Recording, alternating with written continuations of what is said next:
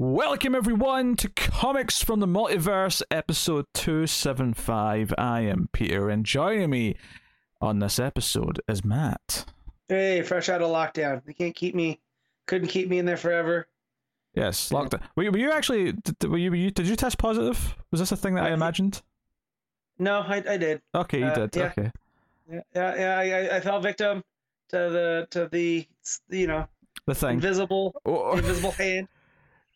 So, just to clarify, I am the only member of this podcast now that has not caught it. to be fair, Pete's the only one that doesn't usually leave his house. So, I leave the house plenty. yeah, not like me and Connor do. Um, and and to be fair, I either picked it up at work or at the gym, and I was super safe, followed every protocol. So it just shows that like, you know, it's gonna get you. My the the nurse that works at my site was like, everyone's gonna have it by October, so I don't know what we're doing. I was like, don't don't say that. My anxiety doesn't need that. Hey, guess what happened the first week of October? This is my birthday. I'm not happy. Yeah, yeah. Uh, Matt had to like take the last week off for his birthday, but then had to cancel every plan possible that he had anyway. So, yeah, And I wasn't in the mood to record or read. I was in a foul mood. oh, it didn't. Uh, it didn't matter. We'd already recorded the episode on Tuesday. We, we, we, we, we, Could've that was on if I wanted. Oh my god! Could you That- imagine my my anger when I would go, "Hey guys, I can record now. Uh, I'm stuck at home Saturday," and you'd be like, "Oh, we've already done it." I would have thrown something. Well, it's because it was the only day Connor had off. Like after the Right. books came out, it was the Tuesday, so we had to record on the Tuesday. Uh, well, you had plenty of time to read your books this week in comparison. Ah, yeah. Uh, well, admittedly, we did skip the Wonder Woman book, and then I did a special like segment with David later in the week and tacked it on. So you, you could have technically done that part if you wanted to, but that's you know, okay. it's fine. We're we're Um, here now. Um, I, I, I should tell you though. Uh, so as a DC Comics podcast, I should tell you that first. Uh, we get we get our books, we talk about it. It's that simple. I'll tell you what's coming up on the show in a minute. Um, but I should also tell you there's going to be a second episode this week. Uh, there's going to be a special. Um, this weekend, and the timing of this might be weird depending. Like patrons will definitely get this one first, but public might get the other one first. Uh, so DC fandom is tomorrow. We're recording this on Friday, the day Mhm. before fandom, and Connor was being a little whiny that he was missing the episode because we'd already moved it to the Friday.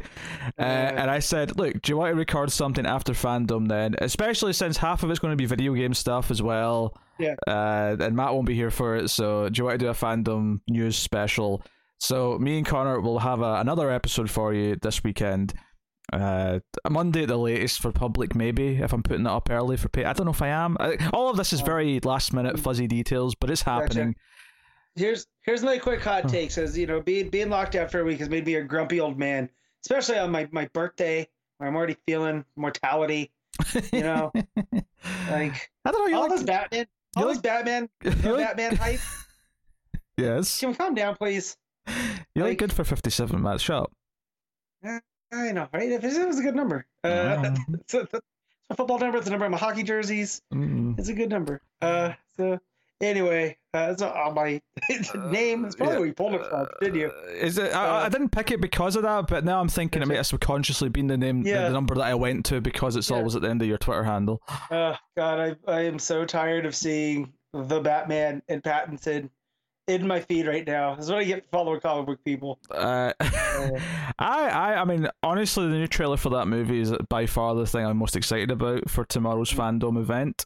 Um, because I'm actually looking forward to that movie as opposed to like all the other movies they've announced. so, so I, I, I hope it's a good trailer.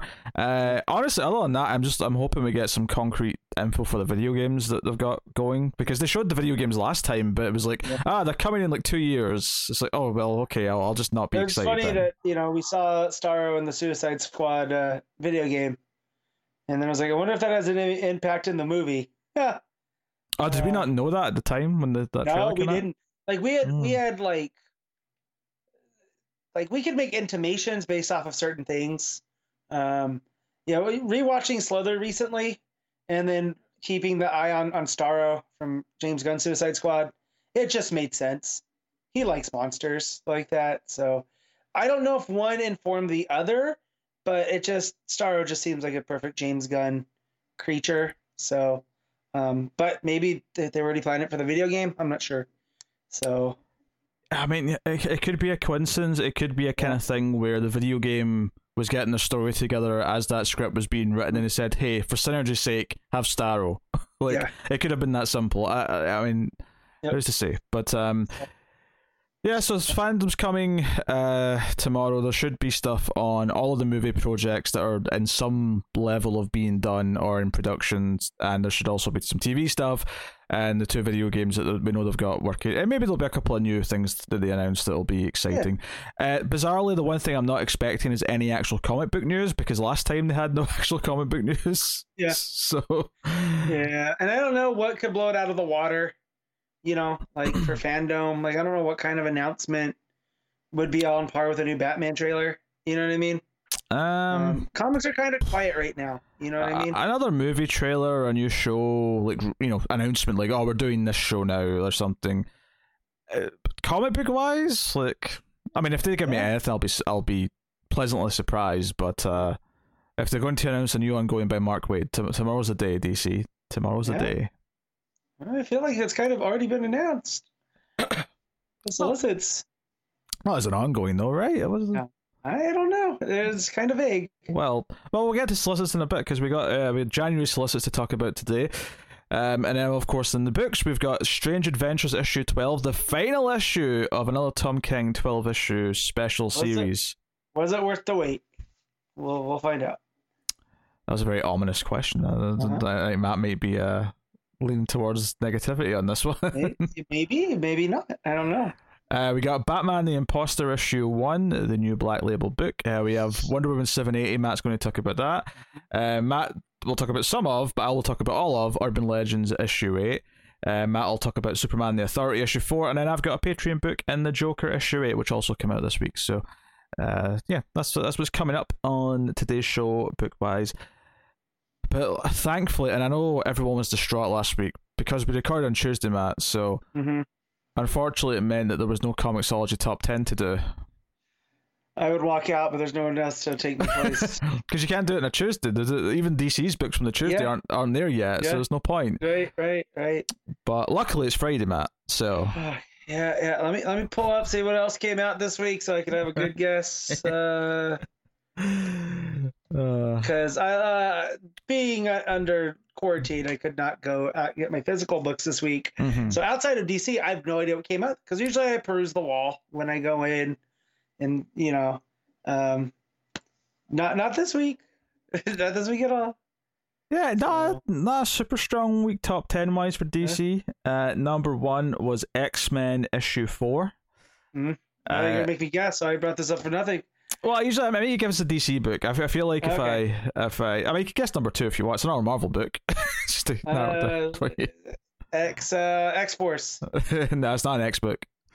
Uh, not next book. Oh, what else came out? Good lord, there's there's a lot of whack. It's a pretty popular, long running series. Uh, is, it- is it uh, Immortal Hulk? Longer No. running than that. Oh shoot! Well, that doesn't say much at Marvel. That- That's, I mean, okay, I mean, it has been renumbered. Don't get me wrong, but the title. Oh, uh, no, uh, there it is. Um, I don't know. These are all uh, out of whack.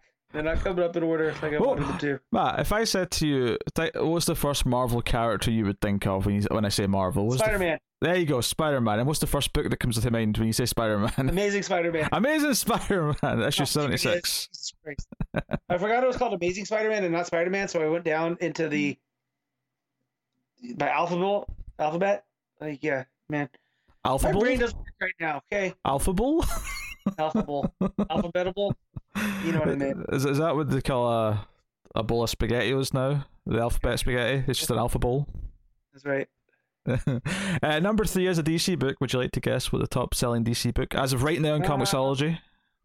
As of right now, Comixology. I'm guessing it's a uh, Bat book. No, That is. No. Yeah, yes. it is. It is. So that narrows it down. Urban Legend seems cost prohibitive. Let's go Batman '89. It is Batman 89. Uh, Oh. That is number three. And then number four is Immortal Hulk, issue 50, uh, which you previously guessed. And then X Force is number five, uh, which you also brought up already. Uh, Superman The Authority, surprisingly, at number six. Wow. Uh, I would not have expected that either. Uh, number seven is Strange Adventures, issue 12. So that's cool. And then Avengers, issue 49 at uh, number eight. Number nine is Star Wars Doctor Aphra. and then Okay. number 10 is Star Wars War of the Bounty Hunters. So, not a super packed DC top 10. Uh, Wonder Woman and Joker come right after it, though, 11 and 12. Uh, Urban Legends is down at 18. And then it's actually number 19 before we hit uh, Batman the Imposter. Uh, so, yeah. That, Yeah. Yeah. yeah. It's kind of a weird week for DC Very much. a lot of the bigger titles aren't out this week, so uh, it's just it is what it is ultimately. But Hmm. there you go, there you go. It's top ten. Uh, so solicits January solicits for January 2022. Now I mentioned this before we started, but uh, for you at home, the kind audience, or in your car, or in your bathtub, wherever you're listening to this, because I know you know there's a variety of locations If you you're might in your bathtub, I hope it's on a Bluetooth speaker and the speaker is far away from the water. That's what I hope for you. I just hope you're relaxed. Up some candles. I hope you're being soothed by our voices, and especially since Connor's voice isn't here to ruin it every you know minute like he normally is. That that man, I could get so much, uh, so much. Uh, what am I looking for? God damn, I'm in a brain fog. Mileage. That's the word. Uh, out of his Busta Rhymes tweet. I can't wait to bring it up as much as I can.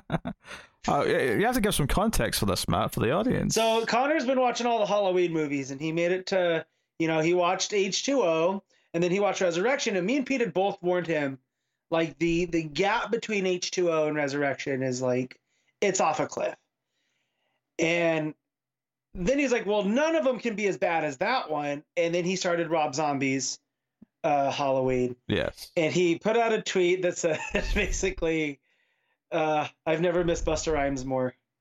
Um, that's something to that extent. yeah, was. I, I think it was. Uh, I'm you know I'm praying for Busta Rhymes to be back already or something like that. Yeah, Uh, and uh, So if you don't if you don't know, Busta Rhymes has a prominent role in Halloween Resurrection, and it's a really bit sh- stupid, dumb movie. But I will still take it every day over that Rob Zombie abomination. Thank you very much. There you go. Hmm. Um, So yes, but and I'll and I'll take the Rob Zombie over the Nightmare on Elm Street remake because that was just straight trash. I don't know if I'd uh, go that far. I think I still hate the Uh, Rob I Zombie would. 'cause At least more. Rob Zombie has a point of view, whereas Sam Bayer just was like, "I'm making a movie. I, I used to make music videos. Um, there's not much life to it. At least Rob Zombies has a little. I don't like it, but anyways." But just Busta Rhymes has the line of, of resurrection, and it's it's famous across the internet. I don't want to jump on it for people in case they're so I inclined. I don't know what sort of weird hipster flex just happened, but Matt just pulled But- the name of the director of Nightmare on Elm Street, uh, Nightmare on Elm Street's remake, out of his ass like it was nothing. Oh no, um, I grew up watching pop punk music videos excessively, and Sam Bayer directed a ton of them. So that that's why that's why I almost went and saw the Nightmare remake, and then seeing remember all the horrible reviews. It's like, oh, I'm gonna dodge this. I'd never even seen the original at that point. Oh, why am I so you're just a fan this- of his this- work then? That's that's what you're saying. Well, well, because not every at that point we had not had the you know uh, the major failure of you know commercial directors and music video directors to you know movies Mm. as yet. Like Fincher's, I think the most successful that went that jumped from music videos to making narratives and whatnot. Anyways, long story short, you know, Sam Bayer's not the director. I, I, I was like, what does he made sense? Really nothing. Nothing comes to mind. That movie kind of tanked his, you know. Yeah, Rob Zombie still, for whatever reason, still making movies. Uh, Unfortunately, yeah. So unfortunately. anyway, solicits. Yes, solicits. So I was saying this before we started, but for all you kind people, uh, wherever you're listening to this, you'll notice that the last couple of solicits have been like this weird half and half schedule where the last solicits were like the back half of December and the first half of January, and the ones before that were the back half of November, the first half of December. And we thought maybe this is just a new normal. Uh, that doesn't seem to be the case. Maybe we'll find so much to look through, but from my quick skim beforehand, it does not look like there's any February solicits in here, but it does look like they repeat all of the first half of the month solicits at the end of the batch. So this may end up only really being a half amount of solicits compared to normal, but just bear that in mind, uh, and we'll we'll dig through, and hopefully don't repeat too many things. But I, I think it's a pretty clear break as to when it gets to the the old stuff again. So, um, we will start off uh, with Batman One Dark Knight issue two. This is the Jock Black Label book. Very pumped uh, for that for obvious beautiful art reasons. Uh, and I'm sure Matt's delighted. It's another Batman ongoing book starting in January. Uh, but you know, I would be grumpy, right? I started this by saying I, I'm kind of, and then you look at the creative team and how can That- I be? Well, that's the thing. That that's that's the thing. You you see, not only is it an exciting name, it's an exciting name who has done a couple of like little things for DC, but has mostly been associated with Marvel for a long time. Know? But Chip Zdarsky is doing this new Batman book. It's called Batman the Knight. Uh, this is issue. I actually I was looking for the you know one of six or or whatever, and, I, and I couldn't find it. And I'm like, is this just an ongoing? Is this just an ongoing book? It doesn't say one shot, so. Uh, right? DC's not Marvel. They're usually pretty clear about that. If it's going to be a mini, And you know? if you read the actual solicit text at the very end, it says, uh, so blah, blah, blah, blah, in this definitive new series. So it's definitely a series. It's definitely more than one issue. So uh, if they forgot to put in their mini uh, text, then that's fair enough. But um, it's definitely more than one issue. my my only problem though is it seems like it's a, another Bat origin, and I'm kind of hmm hit, hit my hit my limit with those. But this is Zdarsky. and Did you say who the artist is? I did not yet. It's Carmine Okay. Di Giandomenico. And I, I- think what this cover makes me think of is it makes me think of Zdarsky's Daredevil, which, from what I have read, is fantastic. So it's hard not to be a little excited about him doing a Batman in the same vein. I'll probably pick it up and be grumpy that there's more Bat books. But hey, if it's gonna be a good Bat book, then I'll I'll eat my words. You know, like I Yeah. can't be grumpy. It's like Detective. I can't complain about how much I'm enjoying Tamaki on Detective. Yeah, Matt's Right going to be so ashamed. He's going to go out in camp so he can read all his Bat books, and we'll make a film of it one day, and we'll call it Broke Bat Mountain. Oh boy. and he's just looking at his Batman comics, going, "I wish I knew how to quit you." As he cries, reading these Batman books. It, it happens at least when I put my comics away. I go, why, why do I have this much Batman? For someone that talks so much shit about Batman, why do I have so much of it? Uh, that's because Batman ends up getting uh, really good creators, and I have to like Jim Zdarsky and Carmine J. Domenico, and I have to. Mm, Uh, yes. so then the next solicit with Josh Williamson, who every time I say I'm going to stop getting Batman, they're like, "Oh, are you?" James Tynion's Well, that- Batman now. This is the this Uh, is this is the weird bias. Uh, Yeah. well, bias isn't the right word, but the, the weird. No, you know, because Batman is successful, DC likes to put good creatives on it. So Yeah. good creatives make you want to keep reading it, even if you're not as invested in the Right. character. So and I mean when when I had enough Tomasi on Detective, I stopped. Right, like it was fine. I did not miss that book. You know, once Tamaki is done on Detective, I'm gonna I'm gonna miss her there. So, but she'll be done. I'll have the Batman the Knight. Uh, maybe and maybe I'll like the Detective Comics person. Who yeah, knows? whoever whoever replaces Tamaki Yeah. might end up being amazing too. The- the- Yeah. There's just no way I'm knowing. Yeah. So yes, uh, I think Batman One One Nine might actually be, as, if it's not an old solicit, that it was. It's, this is the cover we saw ages ago when they first Yeah. announced Williamson has taken the book over, uh, with his new villain Abyss. So very cool. Uh, excited to see uh, where that goes. Uh, Detective Comics 1049 and 1050. Uh, we already knew about this happening, but this is just more of the the uh, was it 10 part weekly event Yeah. that's happening from Tamaki uh, which may very well be the end of her detective run, which is cool and neat.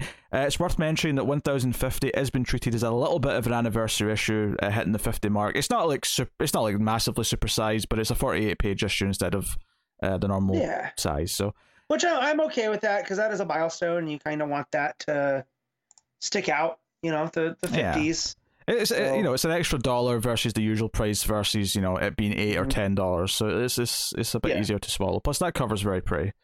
Mhm. Uh, as a lot of these are. Uh, the variant's quite nice too. So, uh, very very neat. Um, uh, Batman Catwoman Special Issue One. This has been pushed around quite a bit, but this is the one that has the John Paul Leon art in it. Mhm. Uh, obviously not all of it. Uh, and this is actually much bigger than I was expecting as well. This is an 80 page uh, one shot. I I also feel like this is going to act as a um, tribute to John Yeah. Paul Leon. I can see that. So and that's that's cool. Like Eh. just make it the ten dollar book and Yeah, it's a it's a Jean Paul Leon cover, and it wouldn't surprise me if this was half the size originally, but because they've turned it into something of a tribute issue, that it's maybe increased in what it actually is doing. yeah, because Uh, I know Garrett was talking about that on Twitter this week about you know trying to honor that legacy of uh, John Paul uh, in this book. So that's um, pretty cool. Yeah, is I like seeing I like seeing them do this type of stuff. yeah, nicely week's variant in there as well. So, um, does mean that last week last week in January is going to be very busy, but I'll be damned if I'm not uh reading this. So, Yep. uh, very very cool, very very cool. Uh, all art by Tommy Lee Edwards, uh, Bernard Chang, and Mitch Gerads. Uh, it says others as well, but those are the ones Yeah. that are listed. So cool. It also says others listed for writing as well, which makes me Yeah. think again that it's going to be like Tom King will do the main story, and then there'll be like tribute stories by others. Yeah. So that's cool. Uh, Catwoman 39 is coming out, and this is notable because it's the start of the next run. Uh, it's Mhm. Tini Howard who's taking over, uh, Nico Leon on art, and you know I don't want to count Tini Howard out, but I mean I'll, I'll give it a chance, but I'm not feeling Hey, optimistic. I do this every time. So if it ends up being good, it's uh, what's cool about digital comics is you, you can always find it you want to go back. Mm-hmm. It's got a very nice cover, which is definitely some. I mean, it's the current costume, but it's also very clearly Batman Returns inspired in its Mhm. aesthetic, I would say. Uh, but Yep. yeah, so that's Catwoman 39. Uh, Dark Knights of Steel issue 3, that's Tom Taylor's uh, Swords and Sorcery alternate Mhm. universe book. So that's coming out. Cool enough. Uh, we knew about this coming, but this is Justice League versus the Legion of Superheroes issue 1. Uh, the question I have though is: Is Matt going to read this? Given that this is this is a Bendis thing through and through. I mean, it is hinting at the Great Darkness and being the continuity nerd that I am. I'm probably gonna end up reading this. So we'll see though. But it, God, it's got Godlewski too. I like him a lot. Hmm. well, that's a six issue mini that Matt is probably going to force himself through. Uh, we have a, a random thing here. We get a Superman and Robin special issue one, which is Mhm. Peter J. Tomasi and Viktor Bogdanovic uh, teaming up for this. And this is very, this is, yeah, I mean, it's actually the Super Sons rather, but it's just that Super, Yeah. it's now, you know, now Jon Superman, that it's Right. Superman and Robin. So, I like that. I also like that pairing because it throws back to the Dick Grayson, you know, Clark Kent vibe. hmm. So Yeah, no, it's uh I can't deny it. it's it's one of these things where uh, some of the, the, the attempts to bring Super Sons back has sort of left me a little bit like, yeah, this is nice that it exists, but I have not felt as compelled to read all of those. Uh, I'm definitely down low to see what this this pairing's like now with the change in status quo and where Damian is, where Jon is now. Uh, it, it should be a fun little check in, if nothing else. Although it isn't Yeah. that same day that that 80 page uh, Batcat special's out, but you know. mm, yeah. We will see. Um, also on that same day, uh, out of nowhere, is Peacemaker. Peacemaker, sorry, Peacemaker. I was going to say Peacemaker, disturbing the peace issue one. Uh, this is a one shot by Garth Ennis writing and Gary Brown on art. So, um, if you're interested in some more Peacemaker, I, yeah, yeah. I'm not. I'm not a fan of Garth Ennis from what I've read. So, um, seems like a miss for me. I wonder if uh, this is going to, if this implies that that Peacemaker show that we know is coming Uh-huh. to HBO Max. I wonder if this implies that it's going to be starting around late January, Oh. early February.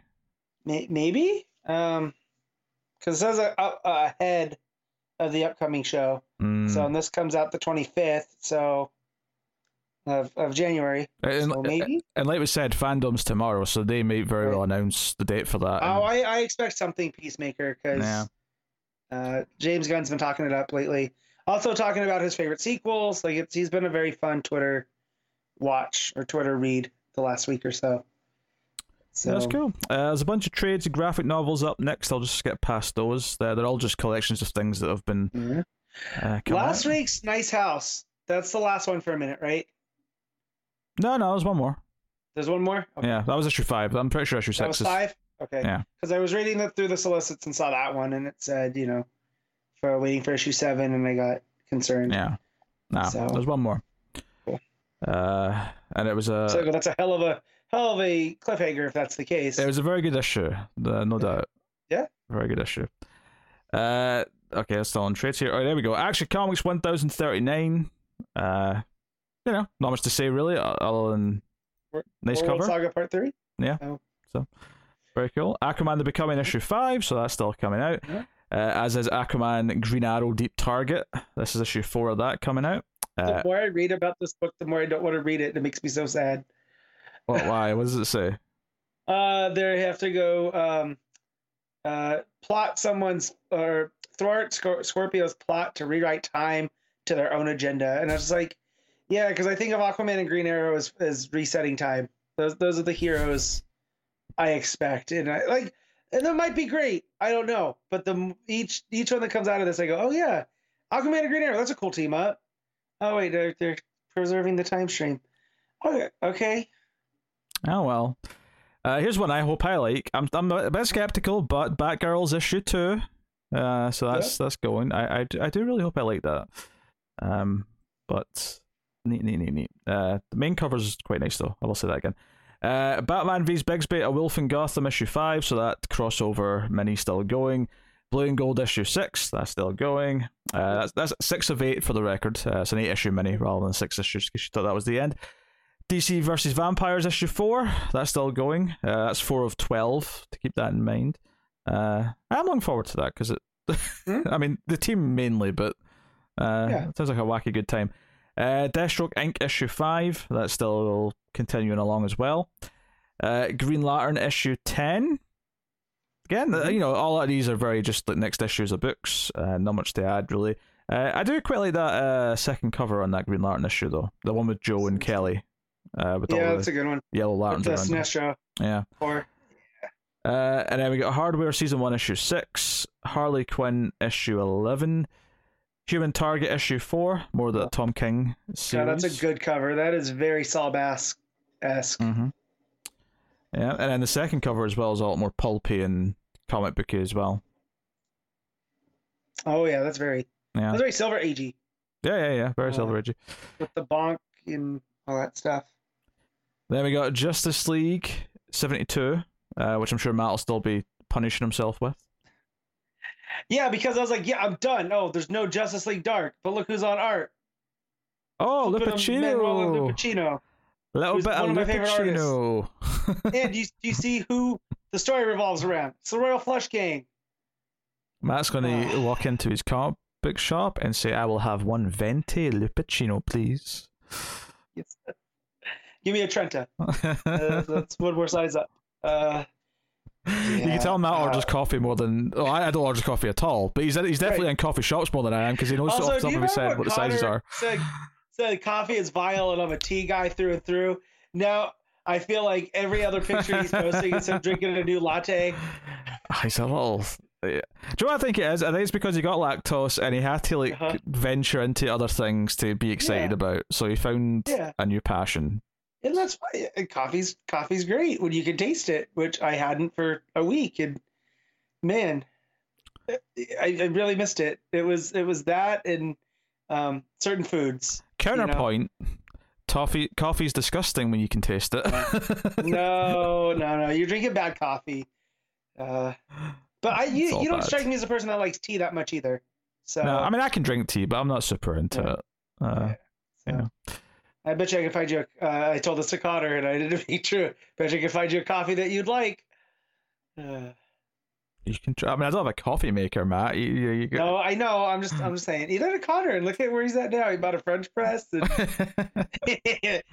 oh boy. Anyways, yeah, nice try. That's, that's all I need in my life. More caffeine. Um, Justice League Incarnate issue three. Uh, this is the spin out of the, the you know the what, what do we call it? The uh, Infinite Frontier. There you go. That's the that's the words I was looking for.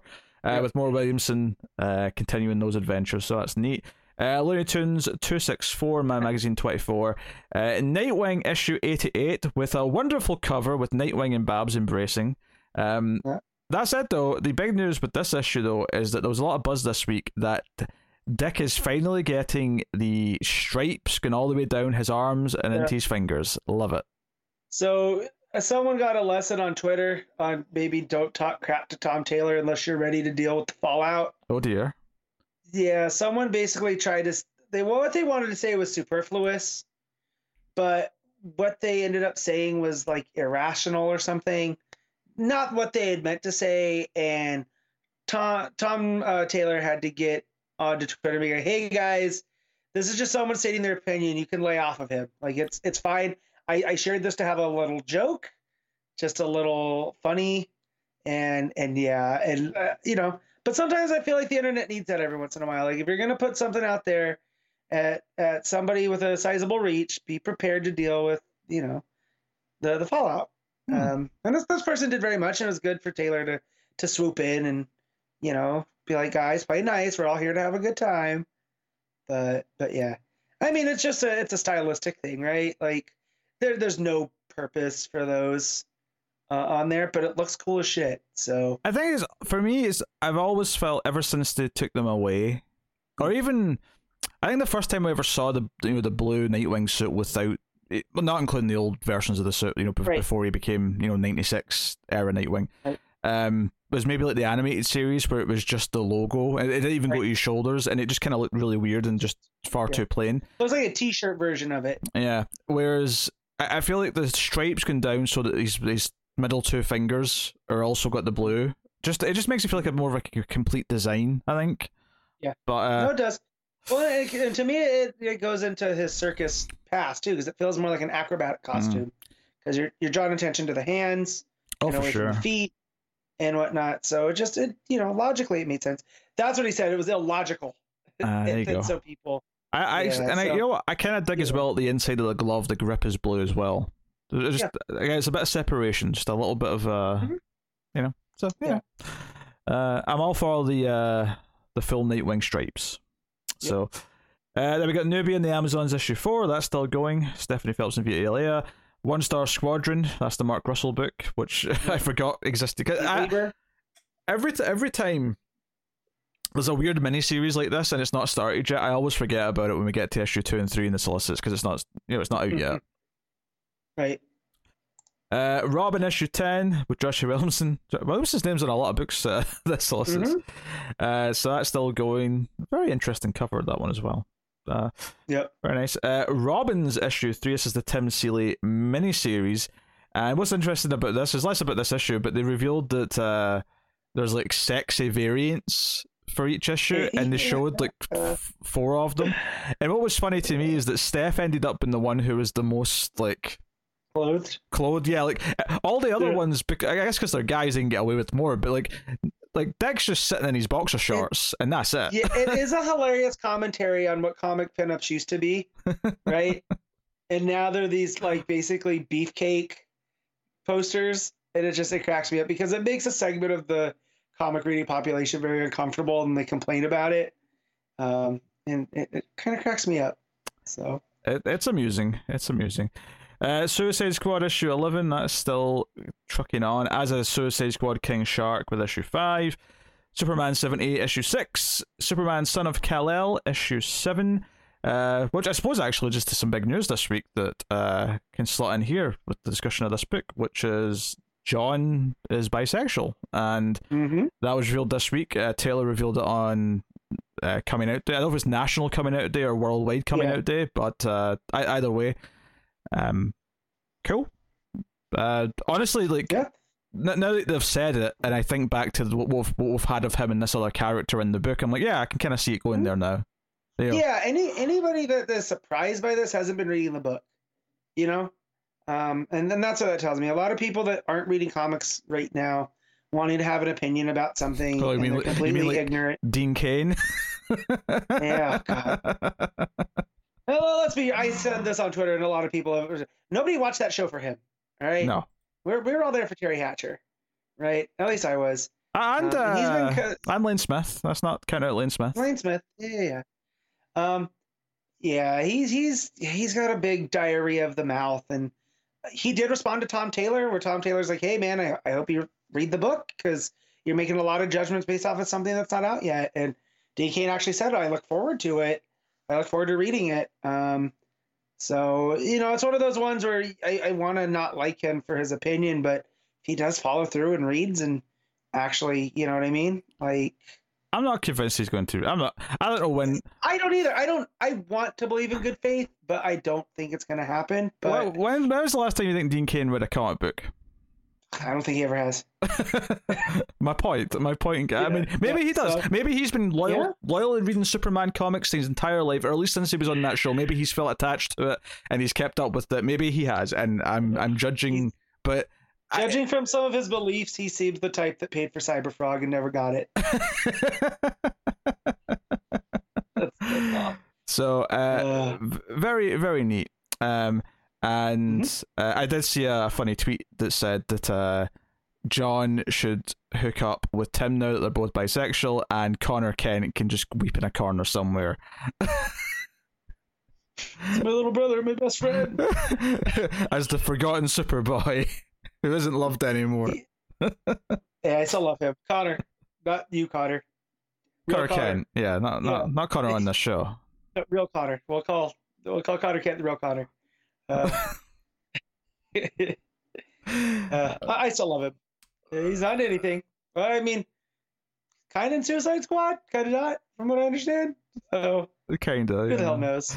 Who the Uh, hell knows? So then, Task Force Z issue four. Uh, well, I'm looking like I'm, and I'm, you know, really looking forward to that at this point. Uh, Teen Titans Academy issue eleven, The Flash seven seven eight. Uh, Wonder Girl issue eight. What's what's shocking to me about Wonder Girl issue eight is that we've only had three issues of that so far. So somehow we're getting five issues in the next three months, which and they were delayed, be- not because of the the creative team. They were delayed because of uh you know distribution issues. So it's entirely possible that this will all you know happen. Yeah, but- and cool. Like, and it seems like Joëlle Jones is on all of them still. yeah. Uh, Oh yeah, and that main right. cover, or actually that's the Yeah. variant. It's the variant cover is With- very with all the different girls. no, I'm not the one with the horse. Uh, Yeah. uh, it's The very very pretty. Yeah. Uh, not the other one's bad by any means. It's just that No. the, the other one's very I don't know which stark. one you meant. Yeah. Uh, it's it's because it defaulted to the variant, so I just immediately called it the main cover, but it's uh it's not. Uh, Wonder Woman seven eight three is out in January, as is Wonder Woman Evolution issue three. This is Stephanie Phillips. Uh, I don't remember this book existing, but it's obviously not started yet. No, this is. I think this is the one that's the collects the um, the digital first. Oh, I is it? Okay, okay. I, I think so. I'm not sure. I'll take your word for it. Say anything. Uh, so then there's some trades. Uh, you know, doing the the usual thing. Uh, notably, there's an omnibus for uh, Brubaker's Catwoman Mhm. called Catwoman of East End, so that's neat. Uh, there's a big soft cover for Generations. I know Matt was in love with that uh, pair of one shots. Yep. So much. I didn't read the second one. yeah. Uh, nor me. I, no, did I read it? Maybe I, I can't remember if I read it now. Maybe that, maybe that's all you need to know. Is I can't remember if I read the second one. uh, so very neat. Uh, more of the classic post-crisis Supermans collected in big juicy hardcovers. If you're into that sort of thing, um, and that's all cool. And then as you go further down, there's actually more solicits for stuff because for the most part, almost everything we brought up there was in the second half of January. So when you get past this point, there's a lot of stuff from the first half of January. And I think I'm pretty confident in saying that we talked about all of these solicits previously Yes. in last month's solicits. So Mhm. um, I think we'll we'll call it here. And I know that for sure because I recognize the cover that I that we talked about uh, from Detective Comics last time. So uh, yeah, so the rest of this is all just a redo of solicits we've already had. So yeah, there you go. Cool. Um, so refer to the last solicits discussion for the rest of these, but uh, that is uh that is January's solicits. Uh, I mean, it, it looks nice and healthy. Uh, maybe a bit Mhm. skewed towards Batman as per usual, but other than that, Yeah. not much. But to... hey, that's that's the arguments being being made on Twitter. DC has other books, guys. If you're that upset by so much Batman, then go read something that's not Batman and spread the word if you like it. You know, like there's no point in just complaining. Like, yes, I kind of lean into a character here, but you'll also hear me talking about how great Catwoman and Night. Those are still Bat books, but well, but joking aside, you know, Superman and action and um, what other books do do I love? You know, um, a lot, a lot of the Tom King twelve issue maxis.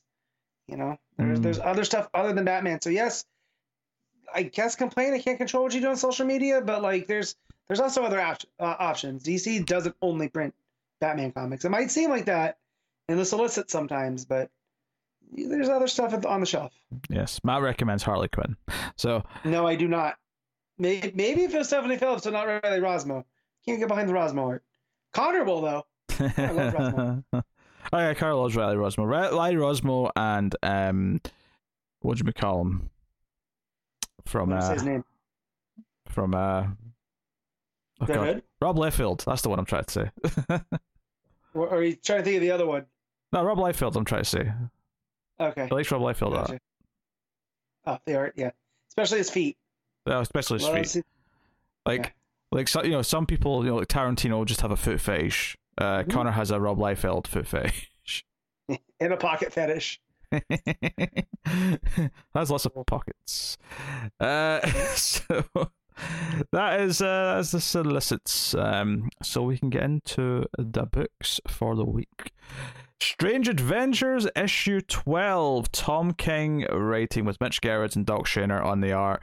Uh, this is the the culmination, and I think what's so different to, to compare it to Rorschach, which we, we both talked about the the, Uh-huh. the final issue of that just a couple of weeks ago, is that this has a very different structure at the end to that, in that the last issue of Rorschach was very much the culmination of that book. Yep. Whereas with this one, I think issue eleven was the emotional culmination, and then issue twelve is I would say an epilogue, but more of uh, the fallout of what the real Yeah, I- I- culmination was. I believe in film school they taught us this was the denouement. Like this is the, as you just said, the fallout. It's the the climax has happened, and this is what happens post that big moment. And uh, yeah, so did did I like this? Did I did I not like it? Of course, you liked it. Why wouldn't you like it? Uh, yeah, why wouldn't I like it? The first thing I read this week. I did couldn't go into the shop, so I didn't have to wait to get back up my physical copy. So I read the digital, and uh, yeah, uh, I mean it's a Tom King twelve issue maxi. What else is there? He he sticks the landing, and does it in such a way that when you get to the last page, just the whole commentary that we had been talking about the whole time, right? You know about this the the Shaner version versus the Gerads' version, and just for King to come out and put that out there, I think you know other people I've I've seen call it you know a little bit too clever, but I think it fit perfectly for what he was doing in the story.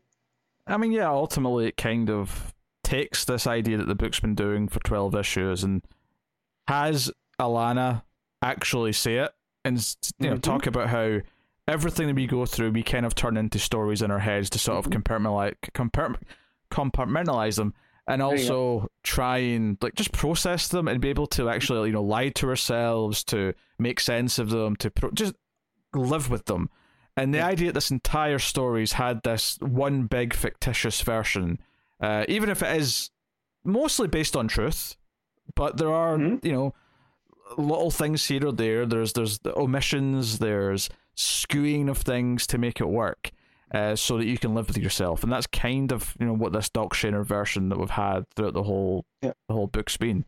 Uh, so to have Alana kind of say that and use it in a way that you know she's because she's not like completely hateful of Adam in this final issue, uh, even though she had to No. kill him in the last one. Right. There is kind of a a more nuanced approach from her in terms of how she Mhm. thinks of her dead husband, um, and still is kind of mad at terrific in some ways for like right? Well, it- because it- it's, it's, him pulling on this thread, right, is what ended up her husband dying, but it also ended up with her realizing the cost of war via her husband. Well, yeah, yeah that's the thing. It's like she, she's kind of mad that he pulled on the thread, but like mm-hmm. him pulling on the thread does not change the fact that Adam lied to you and used your daughter right. as collateral. Like you should still be mad at Adam for that. that's right, still exactly. that's still. It's, not, it's not only you know it's the shoot the messenger type thing, um, and it fits very in with her character, which you know I thought she was kind of sinister the whole time, and I feel you know just the femme fatale version of her that we get in Gerads' art but come to find come to find out, she's still, you know, yeah, she's a princess on this planet and she has these duties, but you know, at the end of the day, she's still kind of for all the war she's been through, she's still kind of a pure soul, right? Mm. Un- unlike Adam, like she didn't have to.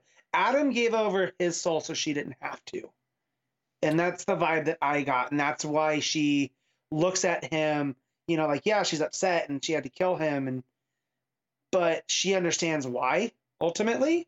Um, and you know, I guess it's her version of justice there at the it's, end.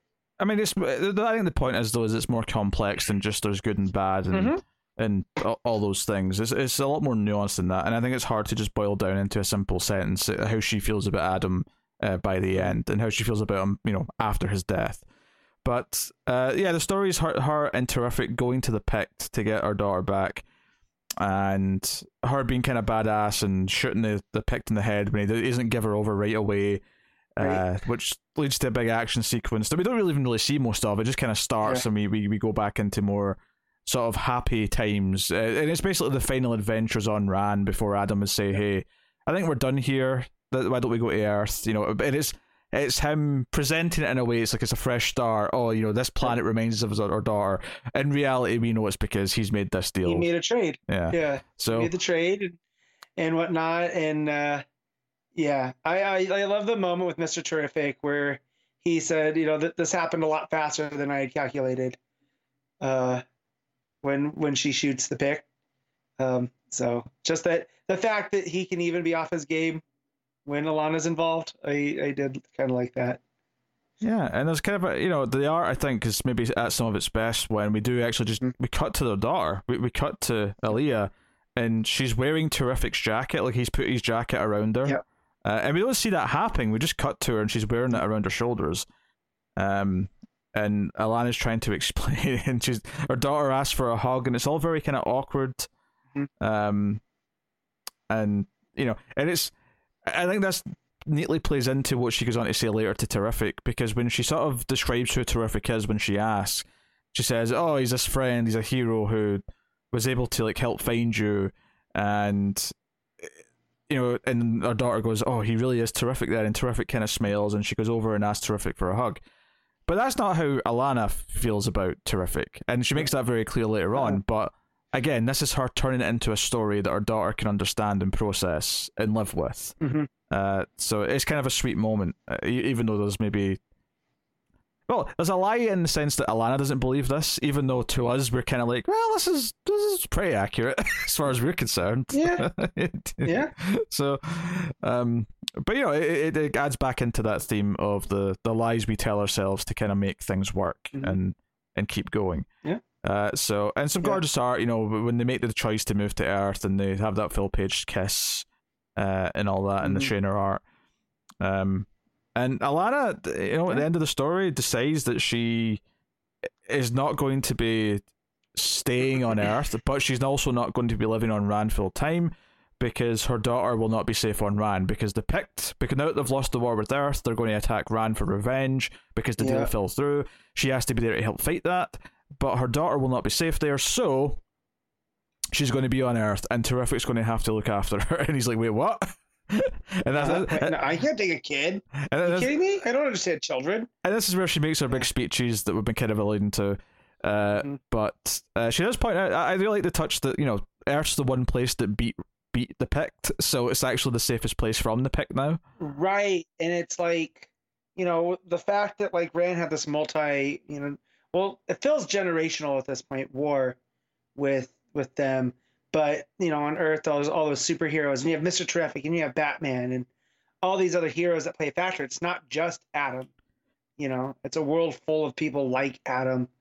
Um, so I do like that. That is, you know, real good. But you know, as she explains to him too, is like this is kind of all your fault. So therefore, um, and I wouldn't want her to be with anybody else Yeah, but you. he he he sees this for what it is. He sees that she's spinning this, so she's doing her you know Yeah. her almost politician Mhm. thing of spinning it into the story, and that's when she kind of says, you know, they're all stories. That's how we learn to Mm-hmm. live with things.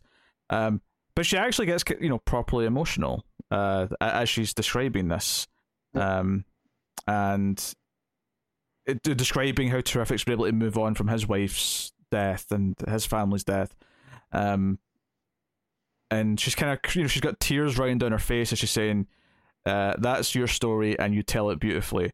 Uh, you know how my my husband died? You never asked, and you know he says, "Oh, you know he killed himself." Uh, and she's like, "No," and we actually you know cut back to a full page of him holding her, you know, her her her holding Adam's dead body, and like, Right. just the blood all over the floor, and it's just this horrific, like full page Yeah. spread. Um, and it's like, no, this is the reality. This is the truth of what happened. And the end of the story is we go back to the the past. Uh, well, it's not quite the end yet, but we go back to the past, and it's Alana finishing up the the first draft of the book that obviously he was shilling way back at the start of the the story. Yeah, so she she ghost wrote it. Yeah, and the final scene is where we started. It's uh, him sitting down for the book signing. I am glossing over a terrific scene though. There's a really nice touch here where uh, Aleea has is now the one asking the questions for terrific, uh, the the, the As trivia. he's lifting weights, which is Yeah, where we first saw him at the beginning. You know, and I think it's the same person. I think it's still about W. E. B. Du Bois.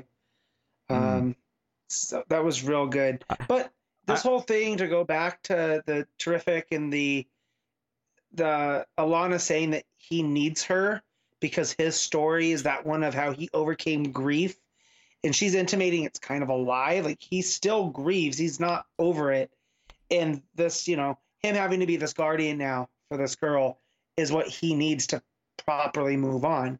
You know, and so I I do like that um, balance here. You know. yeah. No, it's a really nice uh, final scene with terrific. Actually, it's like he, like.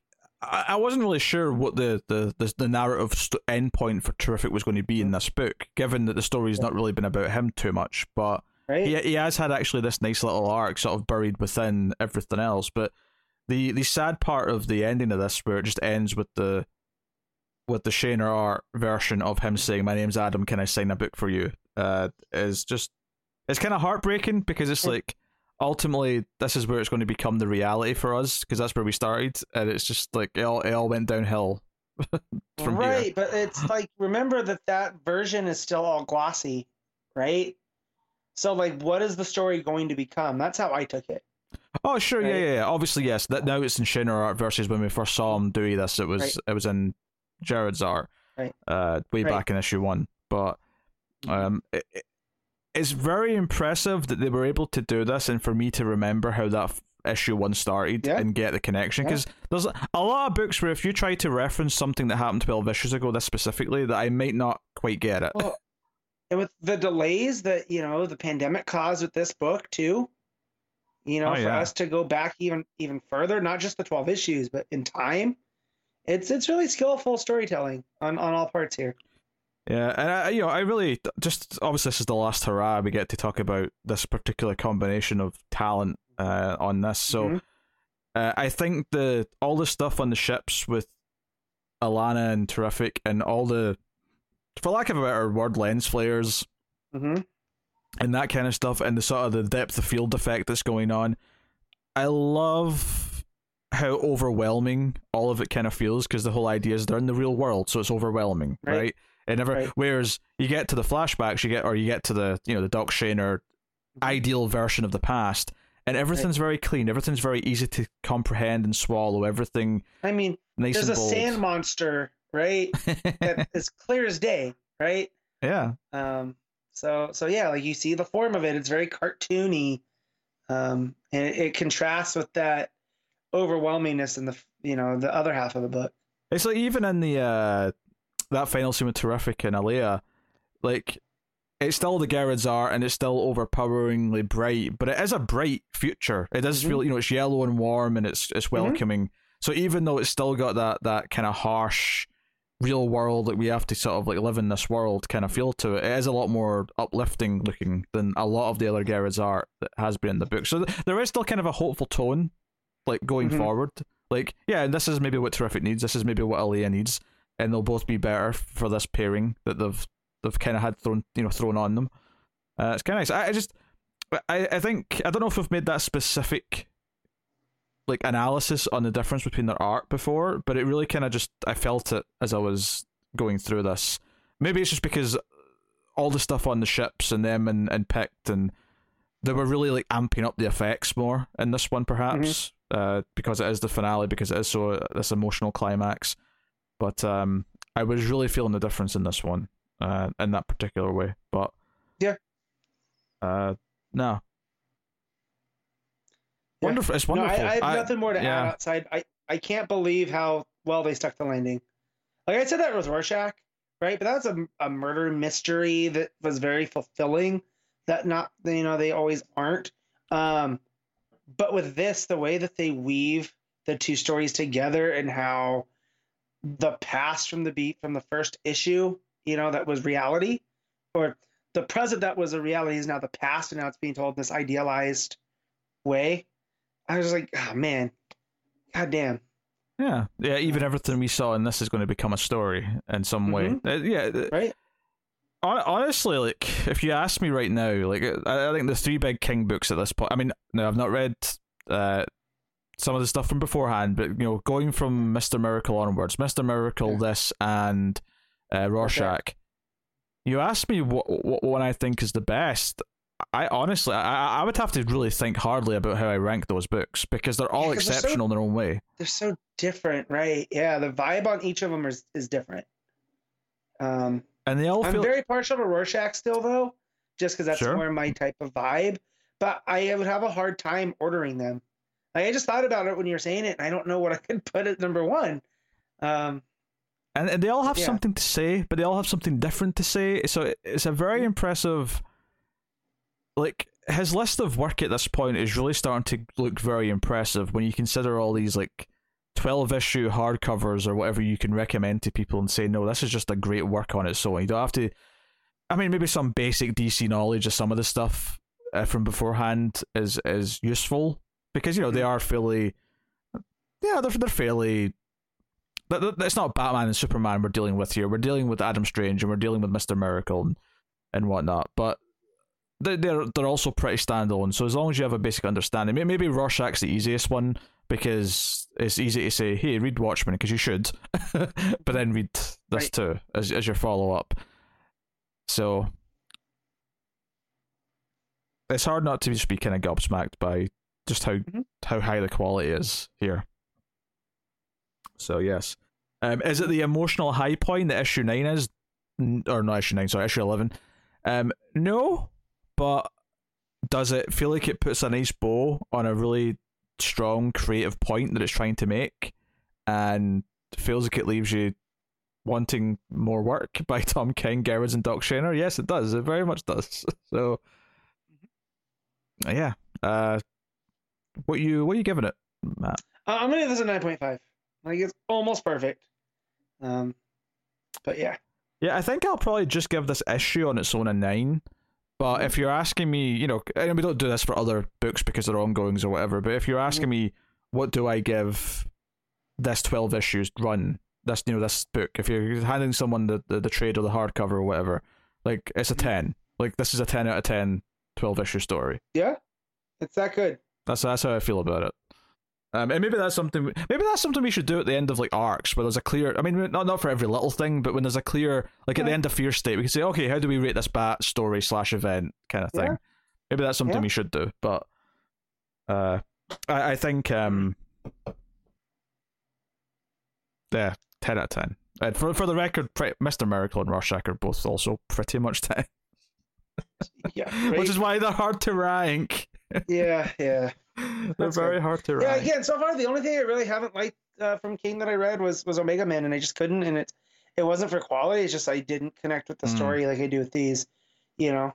So Yeah, not counting these mainline DC stuff, obviously. The, yeah, oh yeah, yeah. yeah. yeah, okay. I'm talking these 12 issue maxi, and I still haven't read Vision, which I need to. But yeah. yeah, And, and then you've got like Supergirl and Batman, Catwoman, which are a bit lower down the totem pole, Yeah. but they're still obviously really well done and solid. So, Mhm. but yeah, okay, well, there you go.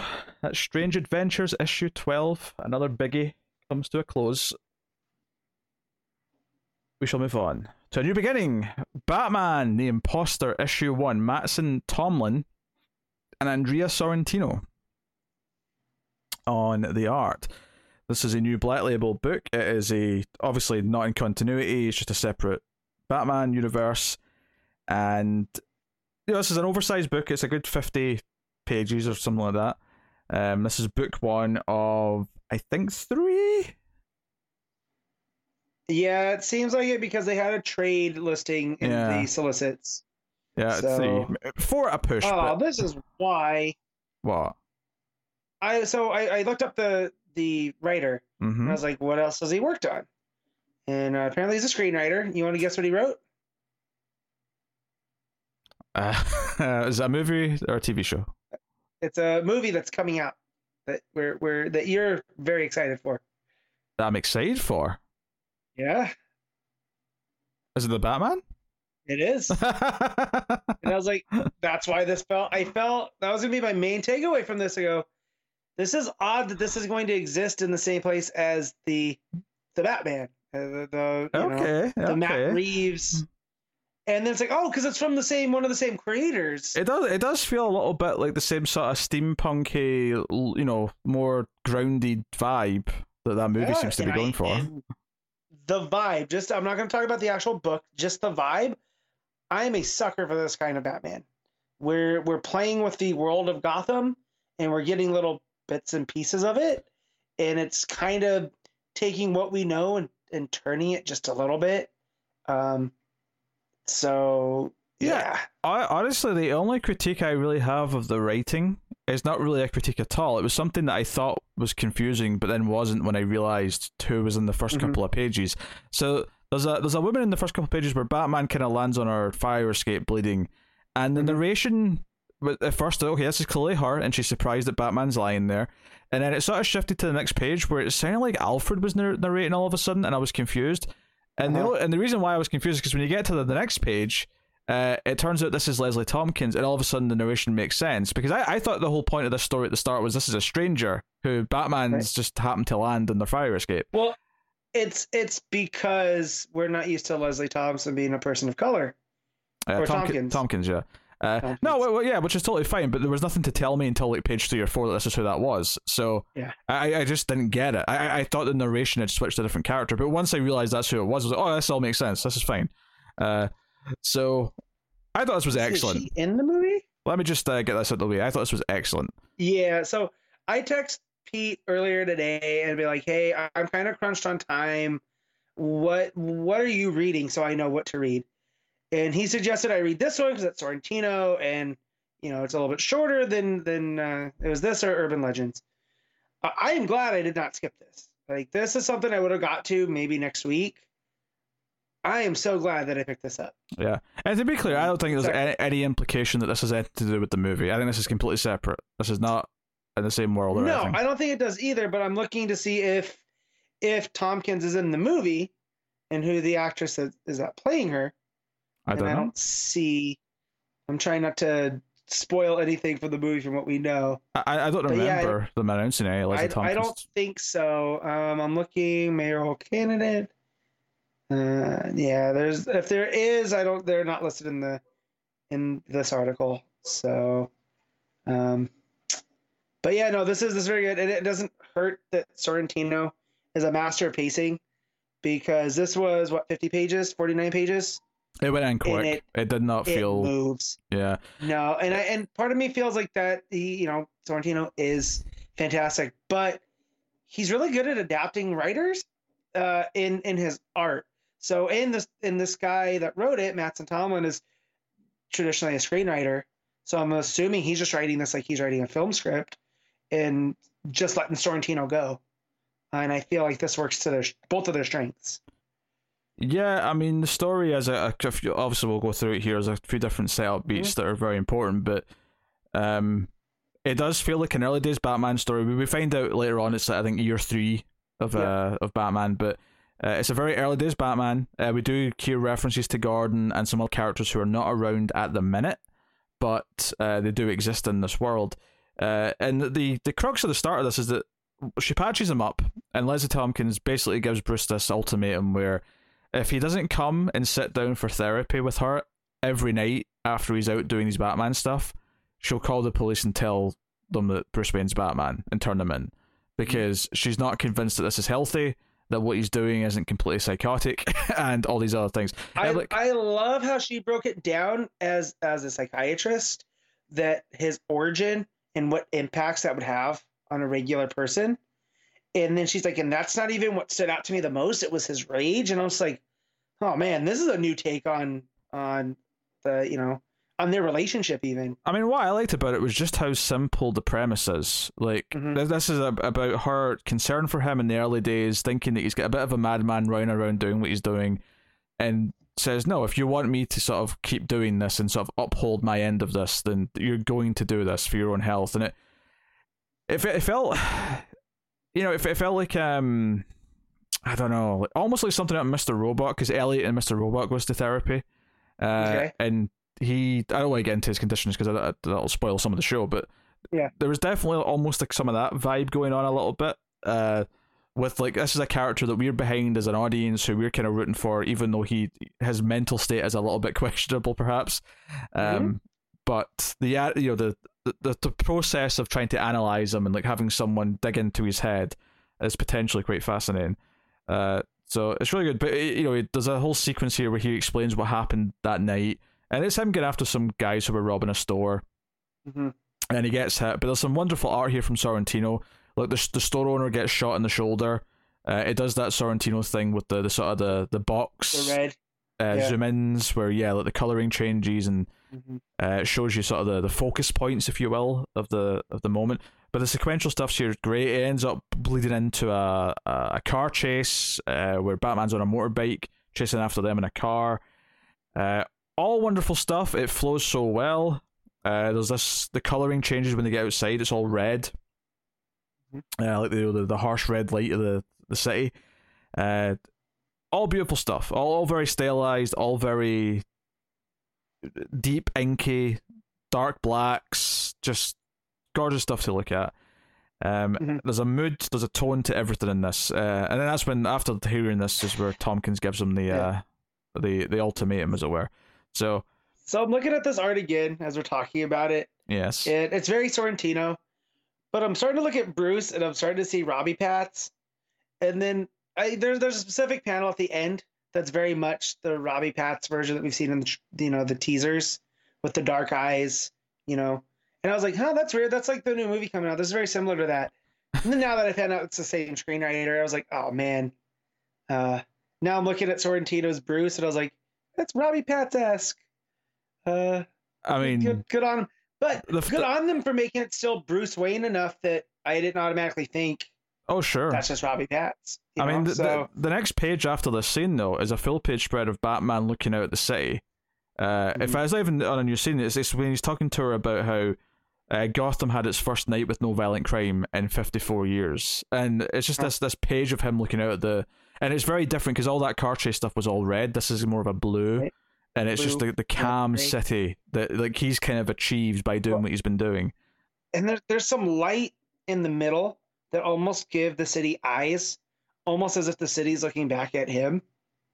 And then that that that bottom panel is Bruce crying, right? Yeah, it's him. It's Like- him shedding a tear as Batman. Yeah. Yeah, And it's just like, man, eh, that was that's what really that moment right there is where I was like, oh man, okay. I'm liking this. Yeah, it's, it's something fresh, it's something different. Uh, but there's a lot more to set up here, so we, we get introduced to a lot of interesting ideas. So, um, Detective Wong, uh, she's our, our other main character of this book, and she's investigating. Uh, well, she's investigating who Batman is, but she's also investigating kind of, uh, like. uh, uh, This book kind of brings up some ideas that maybe other books I've not seen explore with Batman. One, for example, being that people are finding random zip lines that have been abandoned, like attached to the rooftops. Uh, Uh, so- and that I, I like the conversation that you see with the um with with the construction guys being like, yeah, it was just a dude. We we assumed he was just a day worker. Uh, you know, and it, it's hinted that that was Bruce going up there setting those up. Yeah, with these uh these disguises, of course, is a yeah, classic a Batman trope. Um, yeah, so she goes up to this this Wesker building, uh, this rich guy Wesker, who is like being concerned that the Batman's doing up to no good. He thinks the zip lines belong to him. Uh, there's some wonderful stuff in the art here. Uh, obviously, he he thinks he's a big shot. He thinks he deserves to be privy to police information. And Detective Wong's like, no, like you're still a citizen. You might, you know, contribute a lot of money to the city, uh, to the police department, but you don't get to be privy to things like, you know, we, we if we're going to catch Batman and put him away for what he does, then it's going to have to hold up, and that doesn't hold up if I've let information out to the public, which you still count as. But what I loved in the art of the, these pages, uh, there's a few variations on it, but the first one especially is like the panels play out in these uh, almost very cinematic close-ups of like these wide rectangles, but the background of the page is this harsh black and white angel statue and it's this really overly imposing thing the entire time and it, it really gives you this impress, per, impression of his power and how imposing he's being and she's holding her own like sort of like talking him off but everything Yeah. here is about showing like because you get the impression that this this statue we're seeing is probably a statue that's on the outside of the building or something like that. You know it's something that he's Uh-huh. built. It's part of the the empire that he's built. So he feels like he's a big shot. Um so you really get this vibe in that and like the dynamics between the characters in this are so well done. Uh in terms of just like quickly setting up who they are how they feel about each other uh, you really get into their heads. And then then it introduces the guy's son who seems to have an imaginary friend he might be completely psychotic Well, you you know who that is, right? uh remind me because it, it didn't tr- it didn't trigger for me when i was reading that Oh, Pete. Okay. This is this is Uh, also where I was like, oh, they're twisting oh, no, no, no. Well, let me give me a chance to guess before you tell me. things. Okay, okay. Wesker. Uh huh. Wait, is this is this uh Scarface? Is this Uh huh. So he goes. ventriloquist? I don't like it. If if we don't, and he goes, shh, and and he's he's already you know he's got the the balding look going. He's got the glasses, but there's no other indication that this is. I'm annoyed that I'm annoyed that didn't click and for then me. the name. I- I'm annoyed then that didn't click for me when I read it now. Now that I'm thinking Ah, about it. okay. And then he goes, Arnold, don't shush me. And she goes, sorry. He goes, no, I'm sorry. Um, that's our stop. I guess that's the son no one ever sees. And it's like, oh man, Does he usually introduced us. does he usually have a No. super rich parent? Nah, I don't think so. No, so. so that's what I'm trying to look up right now. And this DC wiki I'm on is making it very difficult. How I don't think so because in in the most fleshed out version is from the animated series that that we've gotten. Because relatively, the ventriloquist is a newer character. He wasn't created until 1988. Oh yeah. So, yeah. Um, Do you know what bugs me about nice that? little twist here. Do you know what bugs me about this is that when I first saw the building and it said Wesker, I'm like, okay, does that name mean anything? Is there any characters named Wesker? And I couldn't think of any, so I just assumed it was a new character. We don't we don't think of him as Arnold Wesker. We think of him as as as the ventriloquist in Scarface. You know, because Scarface is the bigger character. Um, I couldn't remember his So- name so- though. That was the problem. I couldn't remember his name. Yeah, Yeah. so once she said Arnold, it clicked, and then as he's talking to himself, and then I looked at him, I was like, "That's ventriloquist." So we're getting a little bit of you know Gotham being presented here, you know, and, and I love that, man. I love I love the mythos in Gotham. Um, Well, yeah. I mean, the next few pages are her just narrating over you know panels of the city, talking about how you know we all look at the effects that Batman's had on crime, had on certain you know criminal groups, but what about the economic consequences? As you know, that's what this conversation with Wesker's kind of made her think about. Is like, what if someone's bankrolling him because he clearly has some sort of money income, uh, you know, some some money to spend. Like, what if this is all like are the same companies being targeted? Is there one rich company that's not being targeted? But she does actually point out that the the Wayne, you know, or maybe it was Wesker before, but it was pointed out that a Wayne building did get blown up at some point recently. So It's so. Do we know when the movie's supposed to be taking place? it's early. What, like, I, it's early. So are we gonna see that? Are we gonna see Bruce blow up his own building? Like, is this what he like? A little bit of foreshadowing into what to expect. Uh, the movie not, was supposed to be out by now, right? originally, sure, yeah, but yeah, yeah, but this comic, like, I doubt this comic was planned that far in advance. I don't know. I, I do feel like I, no, nah, I, this I, I think like you're a- reaching here, Matt. I don't think this has anything to do with the movie. I I think it takes place in that general because it is a black label, so it can kind of play with that. I do think this is set in that Gotham. I really do, and yeah, this might not be canon for you know the term, but it's taking place in that time, and you know, um, I don't think I it it's- I and I, I don't really care if it is either. Like I don't want them. I don't want the movie I- to be beholden to this. I don't want this to. This is working on its own. that's what I'm saying. I still think it can be in black label, but I just there's a lot of similarities here at play that it's hard to ignore now that I know he's the screenwriter of the film. That's all. Um, Mm, okay, okay. But So- I also, I also like this introduction. Are we are we gonna get there to the um, police crew? Oh yeah, yeah. she's So, gonna be with? so she goes into the, the precinct it does that thing where all the panels actually make a police badge. Mhm.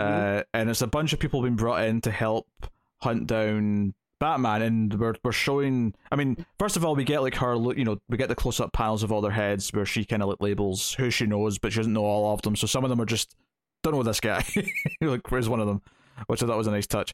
Uh, but basically, this is where the the concept of the title of the book kind of comes into play, which is that they get footage of what looks like Batman murdering three people, three criminals on top of a roof by kicking them off. Um, and it's super, you know, super dark, super sinister. And I love that we get the full close up, uh, pixelated, you know, security Yeah. camera Batman face. Uh, really nice touch. Mhm. So this sets up, okay, we have to stop him now. He's killing people. He's finally crossed that line. We have to do this. Um, and you know, one of them cracks a joke like, "Hey, these three guys," you know, and I, I actually I love this bit in the writing. Uh, that he he calls them the the three perps, and he's like, "What do you Mhm. mean perps?" He's like, "Oh, I mean victims." Because technically they are victims in this case. right, and it's it's he says because of DA Dent's or District Attorney Dent's genius and not at all misguided crusade against the corruption of the court, cleared them and gave them all get out of jail free cards. So, like, of course, the cops are upset that the DA accidentally got these guys off. Of course, but I think that's a separate point, though. What what I'm meaning is that because of who Batman typically targets, he still referred to them as perps before he thought of them as victims, and I think and that, that was a really interesting correction. I thought that the guy had to point out. Um, but you're right. Yeah, they mentioned that these guys were only on the street because then uh, they helped uncover corruption, which is very classic, you know, early days Batman stuff. Yep. Uh, but it did lead some people getting out of prison that just did deserve to be there, even though their their cases were, you know, meddled with. Yeah. Also, that line, they've been on the street since Halloween doing God knows what. And I was just like, oh my God. He's making reference to the long Halloween in a metaphor, you know, with, with Dent and his stuff. Like, oh man. I don't know if I think that's a reference to Long Halloween, but Why else bring up Halloween, though, Pete? because it's the, the horror season, and it, it, this came out in I October. The- I just feel like he's having fun. Like, he's not Uh, saying, okay. you know. Yeah, I, I- just think he's I- I think Bring up Dent Matt's- Halloween. Matt's got the murder board out. He's got the red strings. He's reaching for connections. That's all I'm saying. I, do like Charlie. I do like Charlie Day. Yeah, it is. Uh, so, and then what I liked about this next part is it's a two-page layout where it shows you detective uh looking at like like basically discussing the case and how to track down Batman, how to track down Batman if he's doing these things, and there's like a, a big bat in the middle of the, the panel or the bit middle sorry the middle of the page. Uh, but then the other side of the, the this two-page layout is Batman who's thinking about this imposter and how possibly he can find this imposter and stuff like that. Um, Mhm. Oh wait, no. So I'm on. A, I'm thinking of a later page. No, no. Yes. Sorry, sorry, sorry. That's a later So I page. got confused. I'm looking Well, like, no, Batman's not there. Yeah, that's a later page. But that's and that is a very good page. But they're both thinking about their case at the same time. This is the page that started bringing up more things that I've not seen brought up before, like um, the police finding twelve of whoever many hundreds of bikes that Batman stashed throughout the city, so he can always has like a getaway vehicle stashed nearby. They found like twelve bikes, but none of them are reported stolen. So again, it's kind of hinting that whoever this is, he's got a lot of money because there's like a, a million dollars worth of motorbikes so far found throughout Gotham City, just waiting to be used. Um, it's an interesting detail. I I, I like kind of this Yeah. grounded approach uh, to thinking about it. Um, so that, this was yeah, this was more of her thought process, and then, then it shows you Tompkins almost phoning the police because it's dawn. She's waited all night for. Bruce, but he shows up at the last minute. Um, Yeah. and I think what's neat about this is that you know, and I'm glad that I was skipping ahead before because I kind of love that this is the next time we see him is that he's back at Leslie Tompkins because this is like him f- Yeah. finally reacting to this imposter. Like, because she holds up Mhm. a newspaper that says Batman kills and says, "Is it true?" And he's like, "I thought you knew me," and Right, you know my profile. yeah, and then starts talking about you know how he's going to track down whoever's doing this. Um, that this is basically getting to hide in plain sight because Batman's going to be blamed for everything. Um, and eh, I think it's later on that he says that if he gets caught, then all of a sudden this guy's scapegoat is gone Mhm. because now he can't Right. pretend to be Batman anymore, or Right. or reveal that there is two, and therefore Mhm. basically, you know, redeem the the the real Batman in the eyes of the public. Yeah. So He's Uh, and he's been asking around, which is such a great. Uh, Oh yeah, there's a probably the most colourful page in the whole book is that that page where it says bloody fist and there's like three panels, but one's Yeah. green, one's red, and one's blue. yeah. Uh, you know, one's Cobblepot's in the blue panel, for example. Mhm. Uh, really, really just wonderful looking stuff. Uh, I I really like the the focus on the close ups and all these conversations and the the Mhm. very moody, a lot of shadows, all that stuff. Um, and but you know, Tompkins points out that you know if if they think you're a murderer, you're going to be feared by the public, and you're going to also be held. You, all, all this leniency you've had from the police up until now is going to be gone. And we hear from the other cops as well that a lot of them don't approve of it. You know, that, you know, Gordon, Captain James Gordon, at some point in the history of this Batman, has helped Batman and has had a signal on the roof, and they're Uh-huh. not cool with that. Like, so. Uh, interesting stuff. It- This is one of these things where you, you almost immediately. The nicest thing I can say about a, a new Bat book like this, when it's doing like, okay, this is their specific focus on whatever story they're doing, is that immediately I'm like, I kind of want to see like this world's version of all of the big things now. I want to see Mhm. what, what what's this first what's the Joker like in this world? What was Batman's first meeting the Joker in this world? How was the year one story in this world with him and Gordon getting to know each other for the first time? Like I Mhm. almost want to see all these moments because they've done a good job of making me care about this version of the character and the characters that Yep. surround them in this world. So Yep. Neat. Well, I, I, you know, I know we're gonna kind of see. You know, I, I want to see Gordon in this world. You know, if he looks like Jeffrey Wright. well, well, well, that'll be a giveaway, I suppose. If if he looks like Jeffrey Wright, then we- maybe we can start talking. Um, we another villain introduced though, another villain Mhm. tease. Uh, we get Ratcatcher, Yeah. um, who is Which, presented. by the as- way, I only would have Oh. recognized because I've seen Suicide Squad recently.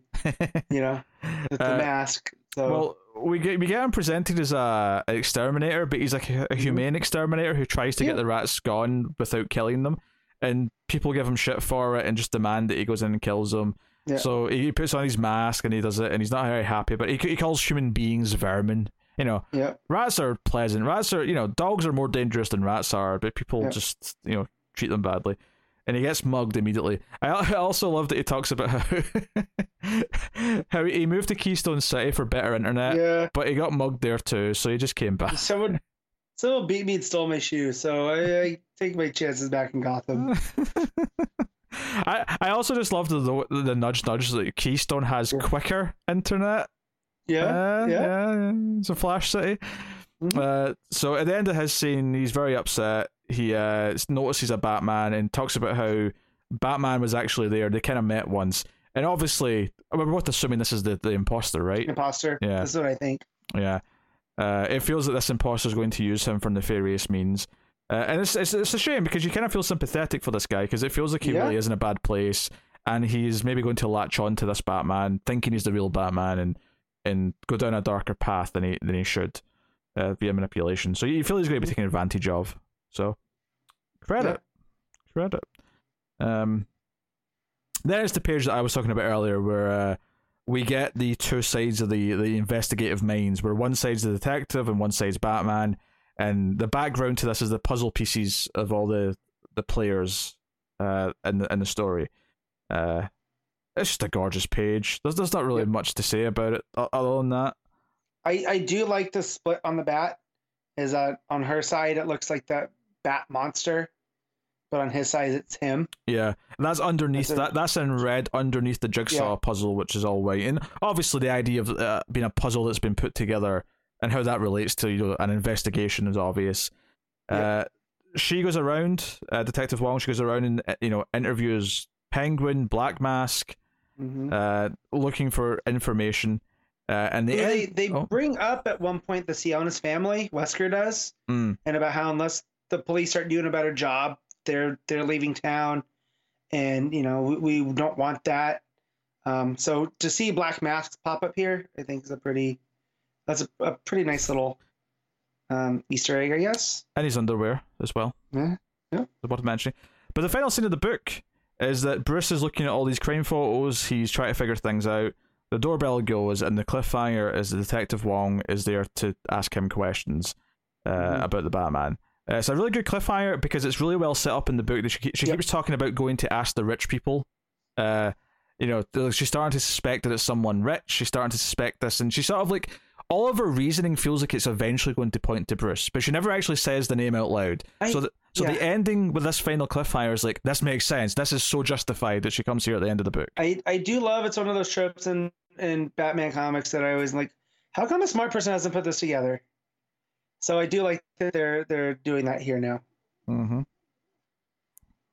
And you suspect that there's going to be possibly a bit of a a, a- new Gordon vibe to this, where she's by the end of the story presumably going to Yeah. learn to at least understand him better, uh, at least or at le- at the very least believe that he's not killing people, uh, and go from there. You would you would assume, but. Mhm. It's so well told, and it's all these characters are so well defined, and it feels like a fairly distinct version of Bruce, although he's still very much Bruce. Yeah. Um, but it's interesting. It doesn't lean on a Gordon. It doesn't lean on an Alfred. Yeah, we we see like it was like one panel of Alfred when Leslie's Mhm. explained the backstory, but there's no Right. focus on him. Maybe we'll just see him next issue, and that's fine. But Yeah. uh, this was excellent, and the art Yeah. is the, the art is like drop dead gorgeous, and is Mhm. constantly adding to the mood and the style of the You know, the book. It really doesn't, you know, that usually when Strange Adventures comes out, that's a number one with a bullet. This is really the first time that it's had some competition. Mm. You know, well, I think so. well, when we get to the end and we we have to pick, you can Yeah. you can properly tell us how much competition it is. But uh, yeah, yeah. I I I think you know we read the premise of this in the solicitors. Oh, there's a, someone going around killing people dressed as Batman. Mhm. So okay, that sounds like a fun premise, but you know we'll see what they do with it. This is like the best possible version that I could have imagined of that this story. Mhm. Uh, I think the Tompkins like therapy angle is really interesting. Uh, the actual intimidation factor of whoever this imposter is. Uh, I mean, do we have any guesses to who the imposter is? Do we, I, so so we're getting so it's important that the footage came from Wesker, right? mm-hmm. I'm thinking that this is the play on the ventriloquist is that whoever this is, it's a puppet of the Weskers to try to, you know, Okay. push Batman out. Uh, now, I don't know if there's going to be mind control elements. I don't know if they're going to keep it grounded. I do think Wesker's involved. Now, maybe it's not Arnold. Maybe that's the red herring and it's the dad. But the fact that they were the ones that provided the footage of of the Batman kicking the people off the building. It is Um, worth mentioning, even if they're not responsible. Although I agree why you think that they might be, Mhm. because obviously they have this footage. Mhm. Is that what is hundred percent is that whoever this is wanted to be seen doing this to Right, discredit right. Batman. Right. So- That is important.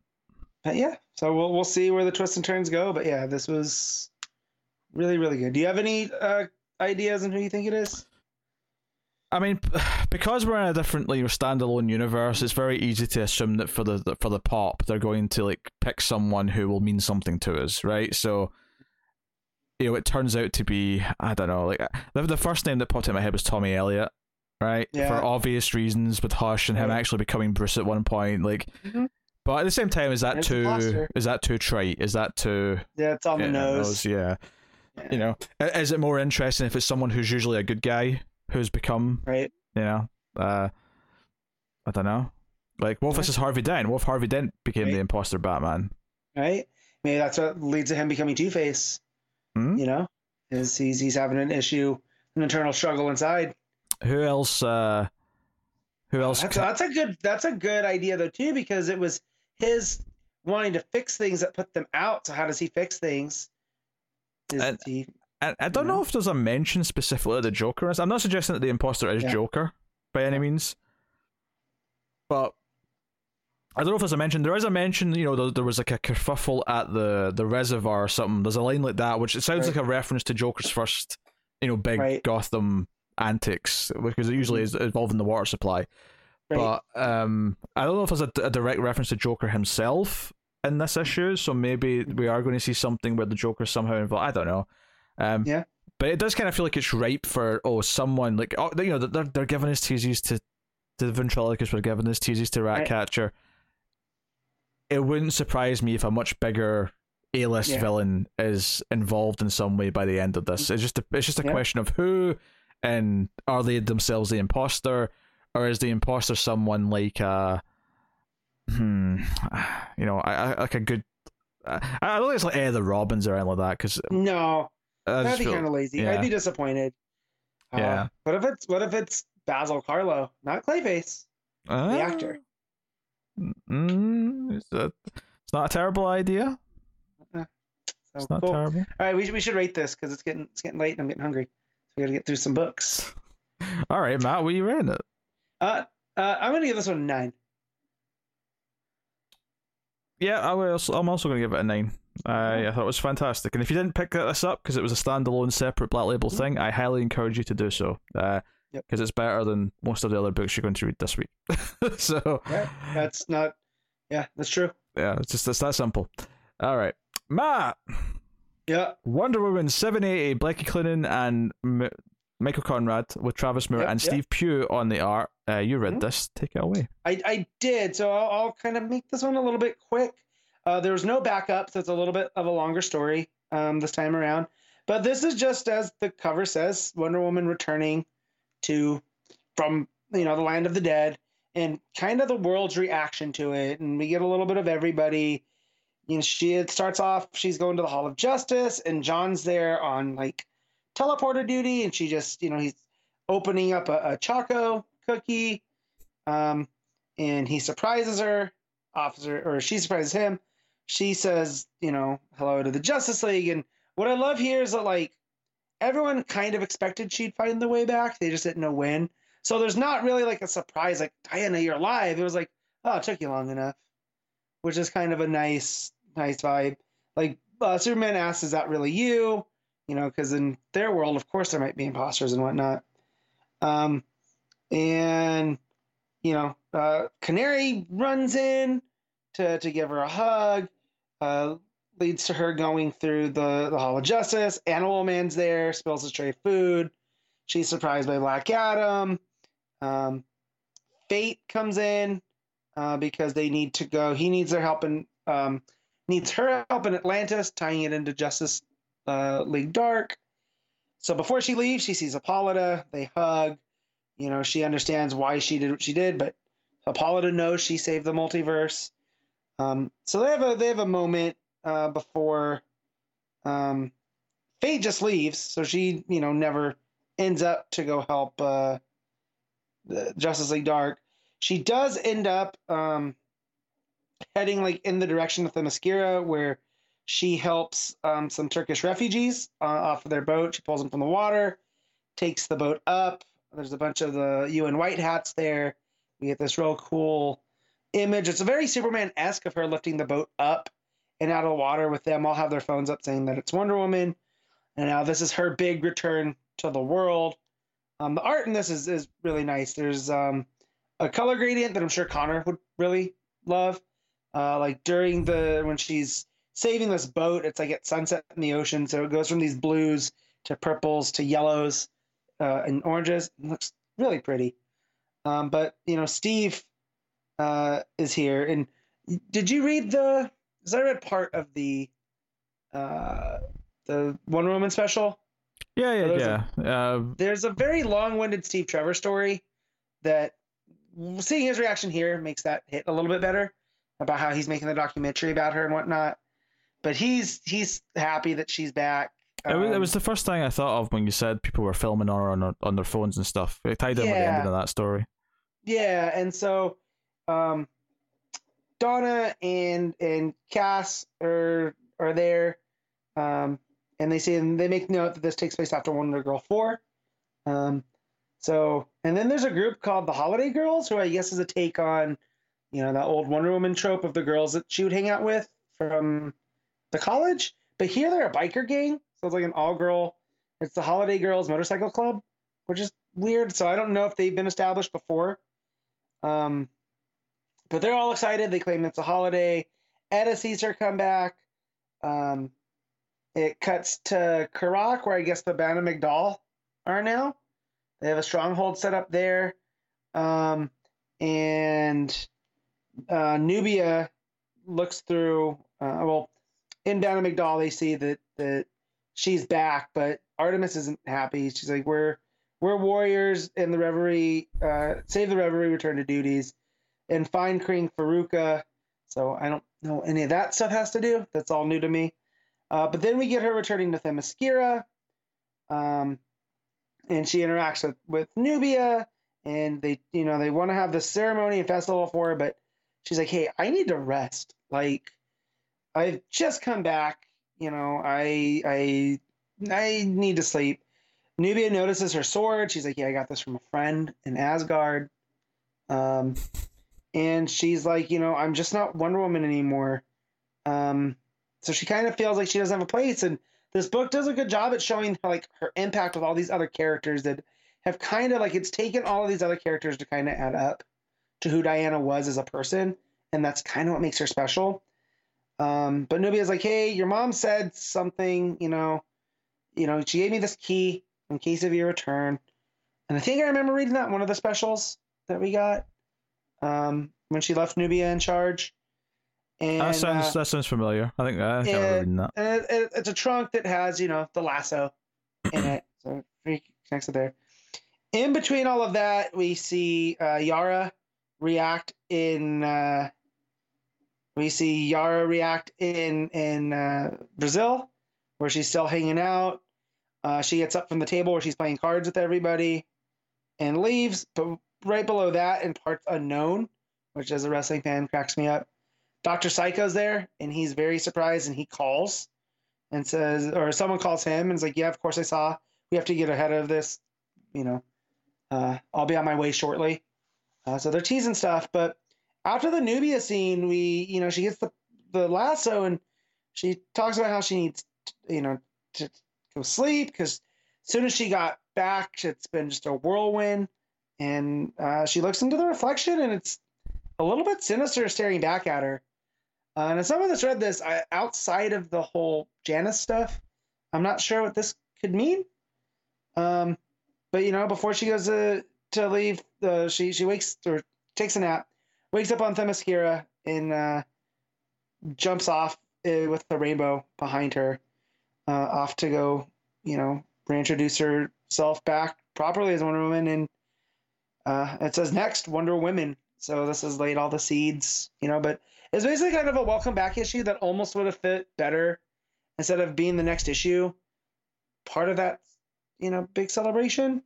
I mean, other I mean, than there the page count. There was definitely But- a few stories in that you could have got rid of Yeah.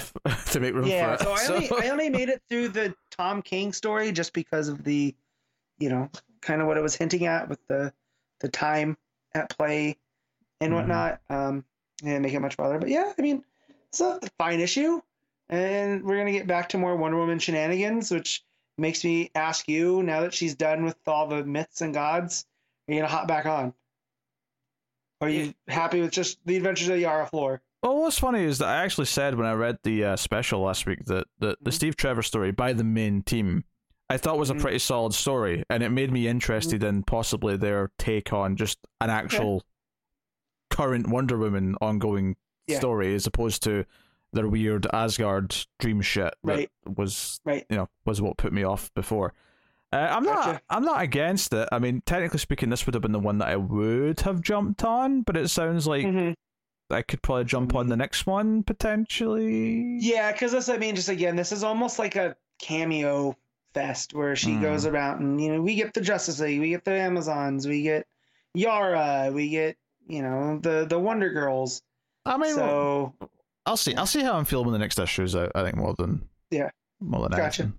But uh, well, that makes sense. So, so I'll give this a seven point five. I, I mean, the art really does a lot of the, the stuff here, and it's very wordy in places. mhm. Um, and I just kind of skimmed all over that, but um, yeah, it's, it, it's solid. You know, it's it's dependable, but um, I'm definitely curious to see where this goes. So yeah, yeah, I hope the story, you know, gets a better direction. You know, something that actually it can Mhm. actually focus on and it seems like with the Doctor Psycho stuff, how prominent he was in the Asgard stuff. That's that's the thread because I don't know if they're leaving Wonder Woman to go do the Batgirls. I don't uh, think so. Creative team. I don't think so. I think they're doing both. if they're if they're staying on here, um, they're definitely seeding that throughout and making Doctor Psycho kind of a bigger threat, which is which is good because you know you kind of get tired of seeing Cheetah and Veronica Cale, and as good as those are, they're they're these kind of tragic, you know, Wonder Woman villains, and we get that a lot. Where I don't need Doctor Psycho to be tragic, you know, Oh he's no, of just course a not. piece of crap, and you, you want to see him get kicked in the teeth by Diana. So, whoever he's working with, um, I'm curious to see where that plays. So, oh yeah, All right, Batman Fear State issue. Sorry, no, that's not. that's not the name of the Huh? book. Batman Urban Legends issue eight, uh, which does have Fear State banner at the top of it, hence my uh my flub there. Um, so none of us read issue seven because it was just the, the Future State uh, batch of stories, and it was just kind of a. It, it's, uh, it came in a busy week, and it was like, yeah, it's fine. Um, Yeah. Whereas this has two tie-ins to Fear State, uh, hence the banner. So I'll Mhm. you know I'll talk about that as we get to them. Uh, the first story in this, uh, as per usual, it's four stories. The first and the last are full twenty-page stories. The middle two are about ten ish each. So the first one's a Batwoman story. It's part one of two by Alyssa Wong, writing and Vasco Georgiev uh, on the art. Uh, Georgiev, and I know that oh, okay, there you go. from hockey. Uh, the I'll take the your word tender for for the New York Rangers. Uh, his last name is Georgiev. so or Georgiev, however you want to pronounce it. But yeah, you're close though. Ah, okay, yeah, I'll go with it. Uh, so this turned out to be one of the Fear State tie-ins, and Mhm. I'll be honest, the Fear State tie-in nature of this I thought was a little bit weak sauce. I I, I didn't even realize it was one of the tie-in stories until it got to a certain point where Cass mentioned that Oracle there was a fake Oracle saying things, and I was like, oh, I guess this is a Fear State tie-in. So so I did read this one. I had time to read this one, and uh, yeah, I mean, I'm not gonna be mad at more Kate because I've been missing her, and of course her with Cass. I I love that. Um, you know, we didn't get a lot of them in in Tynion's tech run, but when when we did, when they were sharing a panel, it was it was good. They always seem to be off doing separate stuff for that team. So that's why I wanted to read this. And you know, as a Kate Kane story, it's pretty good. As a Fear State tie-in, like you said, it's real weak. Yeah, Um, it's just it's a bit odd in that sense. It, it's also kind of funny that the, the plot of this, uh, in the same week we get Batman the Imposter, is about a imposter Cass. There's an imposter Cassandra Cain Batgirl running around uh, killing people, Yeah. and that's kind of what the plot of this is. And it turns out to be this, uh, not the fake Oracle per se, but another like hacker person who like sort of talks to them eventually. But uh, Kate finds Cass, and they're they're together, and it kind of gets the plot going. Um, the other big part of this is that uh, Alice, but not Alice, she's not Alice anymore. Uh, no, it's uh the sister. Is, what is Yeah. it? Bet. Betty. Yeah, it's Betty. Yeah, Betty. Yeah. Uh, she's like dealing with the fact that she's sort of gotten over her her Alice thing, but she still she still lives with it though. She still sort of sees Alice in the reflection Yeah. sometimes. She has a she has a freak out moment, that kind of Yeah. thing. The the big crux of the, the issue for her is that at the end of the story, it's like they need to track down whoever's behind this fake Cass murdering stuff is. So she's like, hey, like we can maybe we've got some resources here that we can pull upon. I mean, I, I don't have contacts, Yeah. but Alice.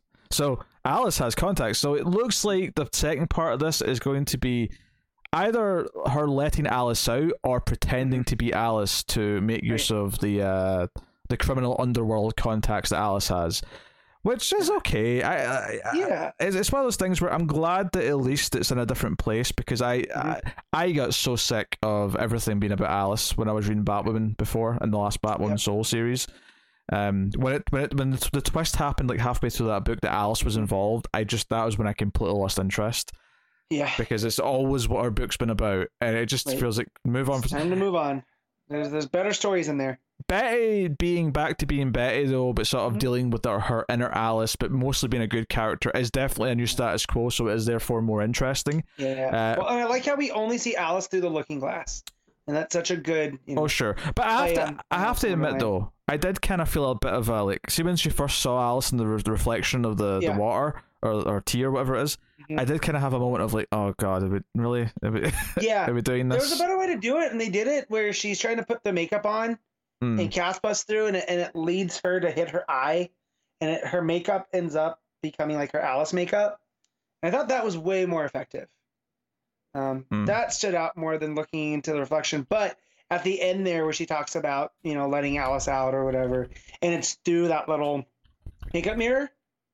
I, that was a nice touch. I like that because it, it plays on the whole Alice in Wonderland, Alice through the Looking Glass. So Yeah.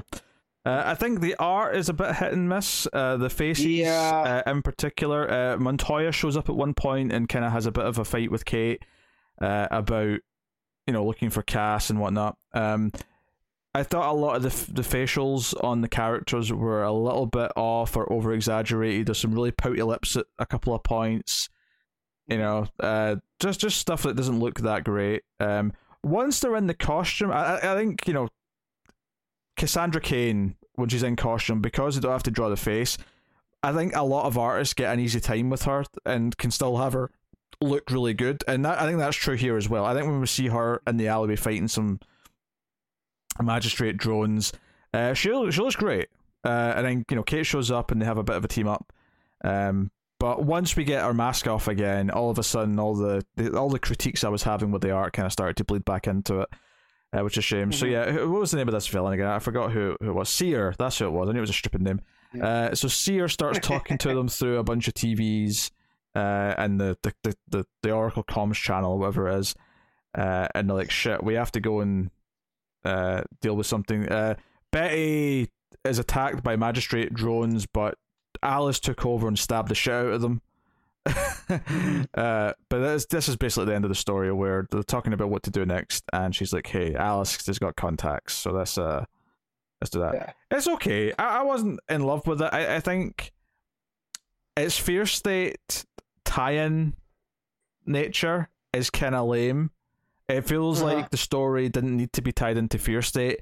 They've just kind of worked a little bit of magistrate into it just so that it can be tied into Fear State. But the actual story Right. of someone like having this fake Cass murdering people uh, in a video and leaking that out, that could just be a standalone story. There's nothing about it that needs to be connected to Fear State. Nope. Um, you know, uh, uh, Betty pretending to be Alice or having to call upon Alice's connections is, is a little bit interesting. So I'll see what they do with Mhm. that in the second part.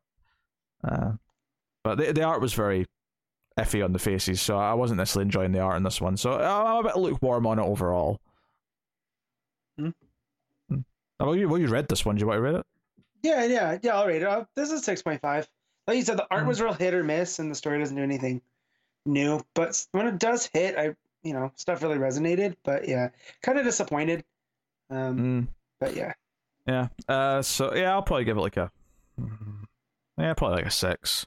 Yeah, it's not Mm. bad, but I, I, I, I wouldn't like go out my way for it.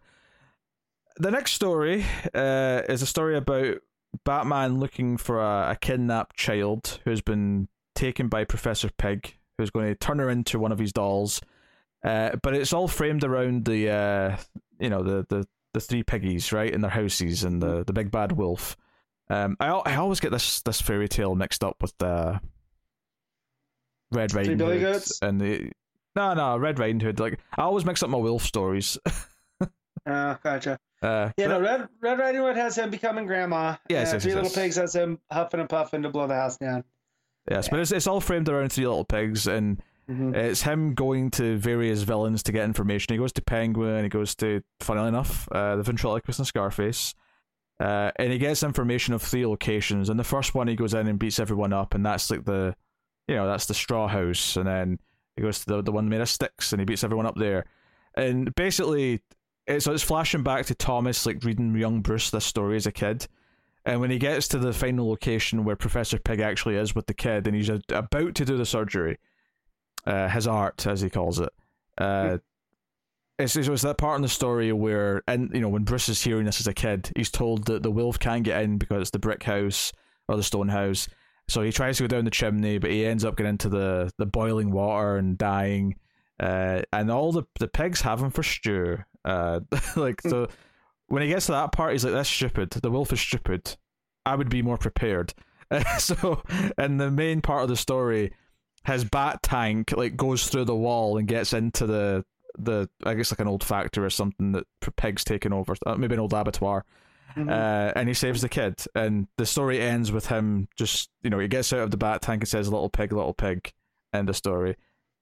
It's okay. Like, this is like mm-hmm. sort of, this is the sort of thing where if you threw this into one of those eighty page, hundred page specials, and this was like a, an eight or ten page story, and it, yeah, I'd be like, okay, that was a neat little idea for a short. As you frame it around three little pigs, mm-hmm. and you have Batman looking for Professor Pig in yeah. the context of that.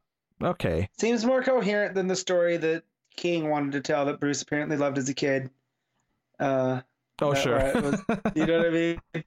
So yeah. Yeah, because uh, because part of me was thinking, okay, I get that we're after Professor Pig, but how does this tie in? But then there's like, oh, he's got three locations and he's going to go through them one by one. Okay, mm-hmm. all right, all right, very good. Um, yeah, it's all right, it's all right. It is kind of funny though to like take a story like that and take the villain and be like, no, no, no, he's the, he's the one that Batman's going to go. No, no, I'm doing this job. I would do it better. I'll get in. Right. I'll get into that brick house. Don't you worry. Just take that some... dumb. Yeah, just just take some heavy machinery. That's all it takes. Yeah. Stupid wolf. Um. Yeah. So it's okay.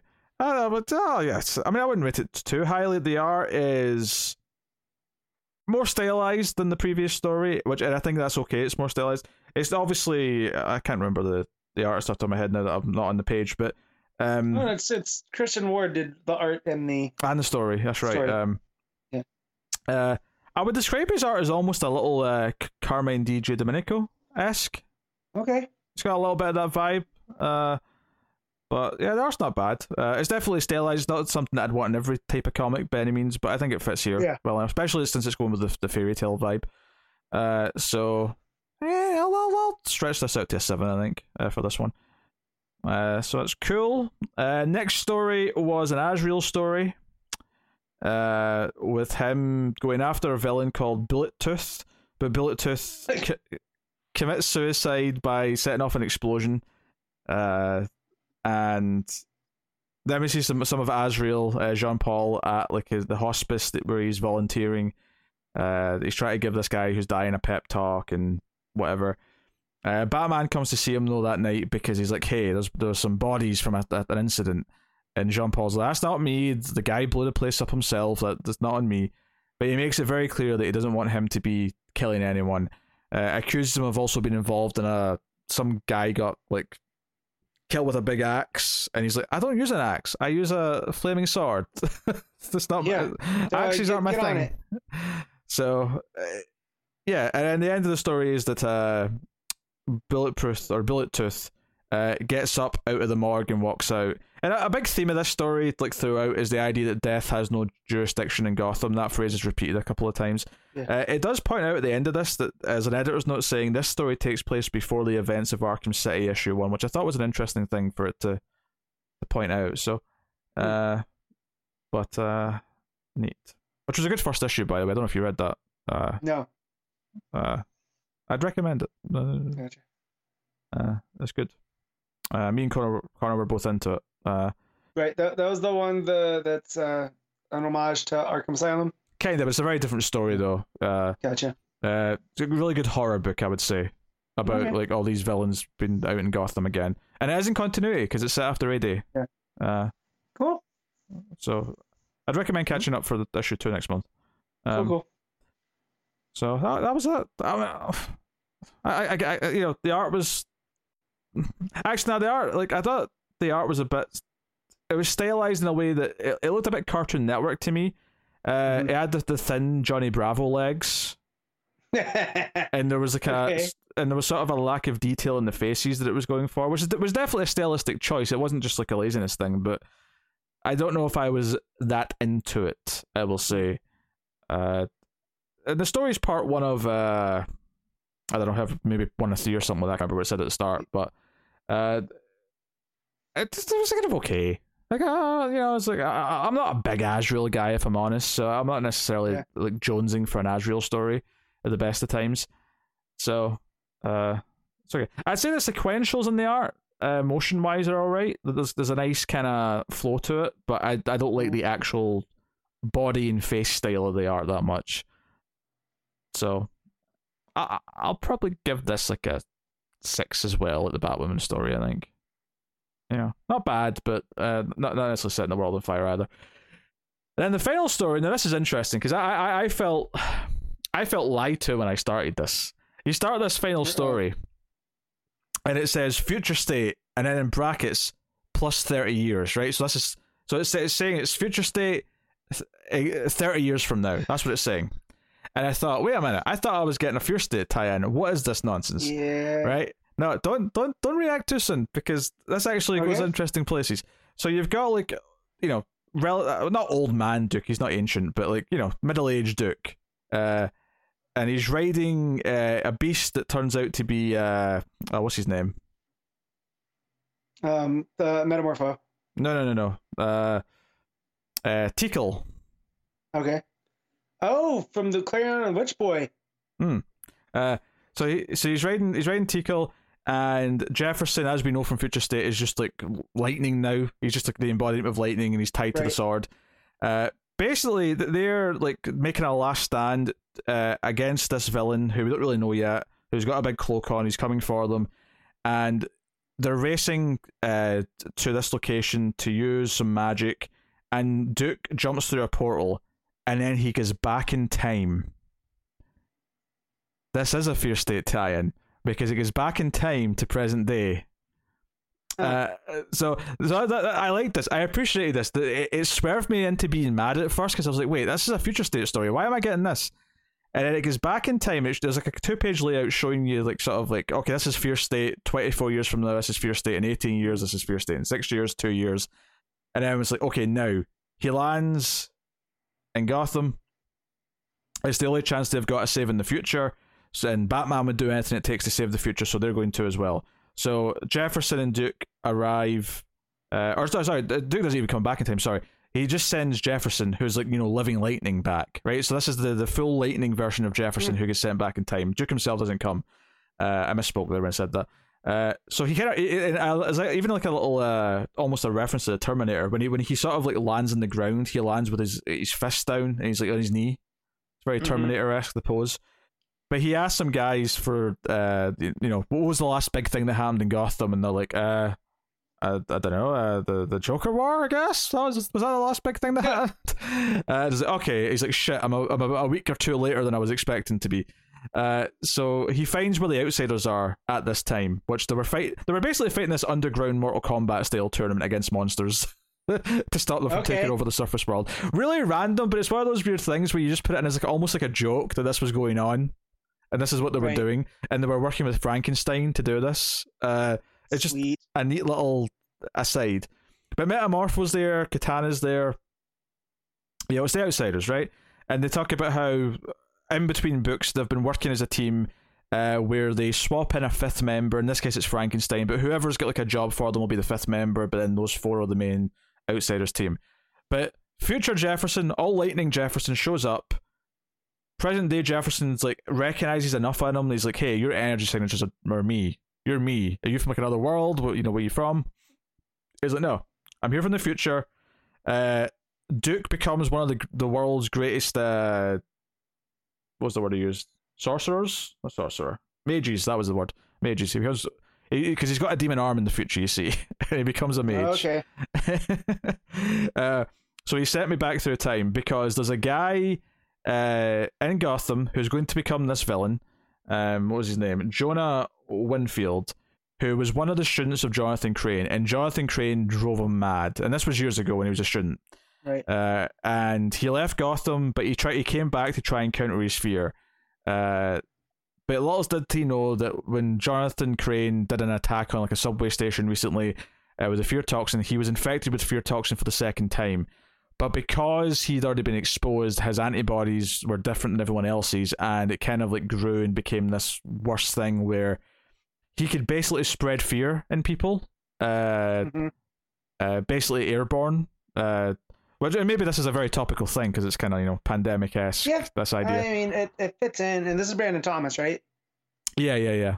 Yeah, yeah, yeah. Uh, Uh, that checks out with him. So yeah, so we get this set up, and I'm like, you know what? Is is this how they're going to like kind of like write Fear State out? Is they're actually going to do like a Terminator s plot where they actually stop it from happening by having Lightning Jefferson come from the future and helping the Outsiders stop it from ever going down that path? Like this, this one domino is the one thing that's going to stop the, the fear state that we saw in Gotham from actually happening. That's actually what. If that's what this is, is genius. this is a genius way of doing it. I legit got excited with the premise here. Uh, so they go and find this guy who's starting to be kind of monstrous. He's got a cloak on, and they're like, "Hey, we're trying to help you. We're you know we're going to try and stop this." But when the guy like attacks them, they all start seeing their own fears. Uh, there's a full page spread with in the reflections. You see them all sort of facing their uh, their worst nightmares, uh, various villains and whatnot. Uh, and then the end of the issue is that uh, Tim shows up and announces himself as Red Robin, which I thought was interesting because he's not been called Red Robin in a while. But sure, No, I mean, but they also got rid of Drake in his UPS uh, uniform. that's true. That's true. So, yeah. But uh, yeah, so Tim shows up at the end to help, and that's kind of the cliffhanger.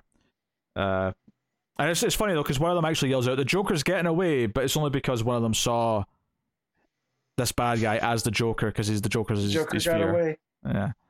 Right. Yes. So, uh, easily this was the standout story Okay. of the Sounds, book. sounds like it. Yeah, yeah. Duke riding Tinkle with a demon arm. I mean, like, I mean, to, to sum this up, this is an outsider story, and we have typically enjoyed most versions of the outsiders ever since they came back in that book, right? Mhm. Uh, and the little glimpses we've seen in future state of them and whatnot.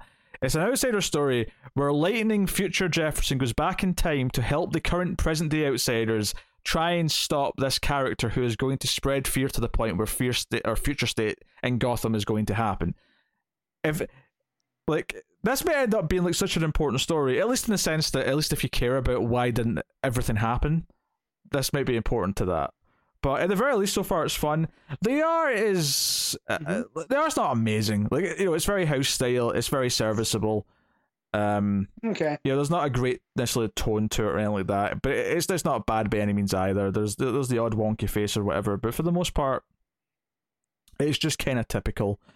Um, some pages are better than others, and it's all I can really say about it. Which is, isn't I know it's not like a a glaring thing, but uh, I'd probably go as far and give this like a nice seven point five. I think the story concept is super fun. I love being mad for a couple of pages before I realized, oh wait, this is a Fear State tie-in. It's just it's just going about it in a really interesting angle.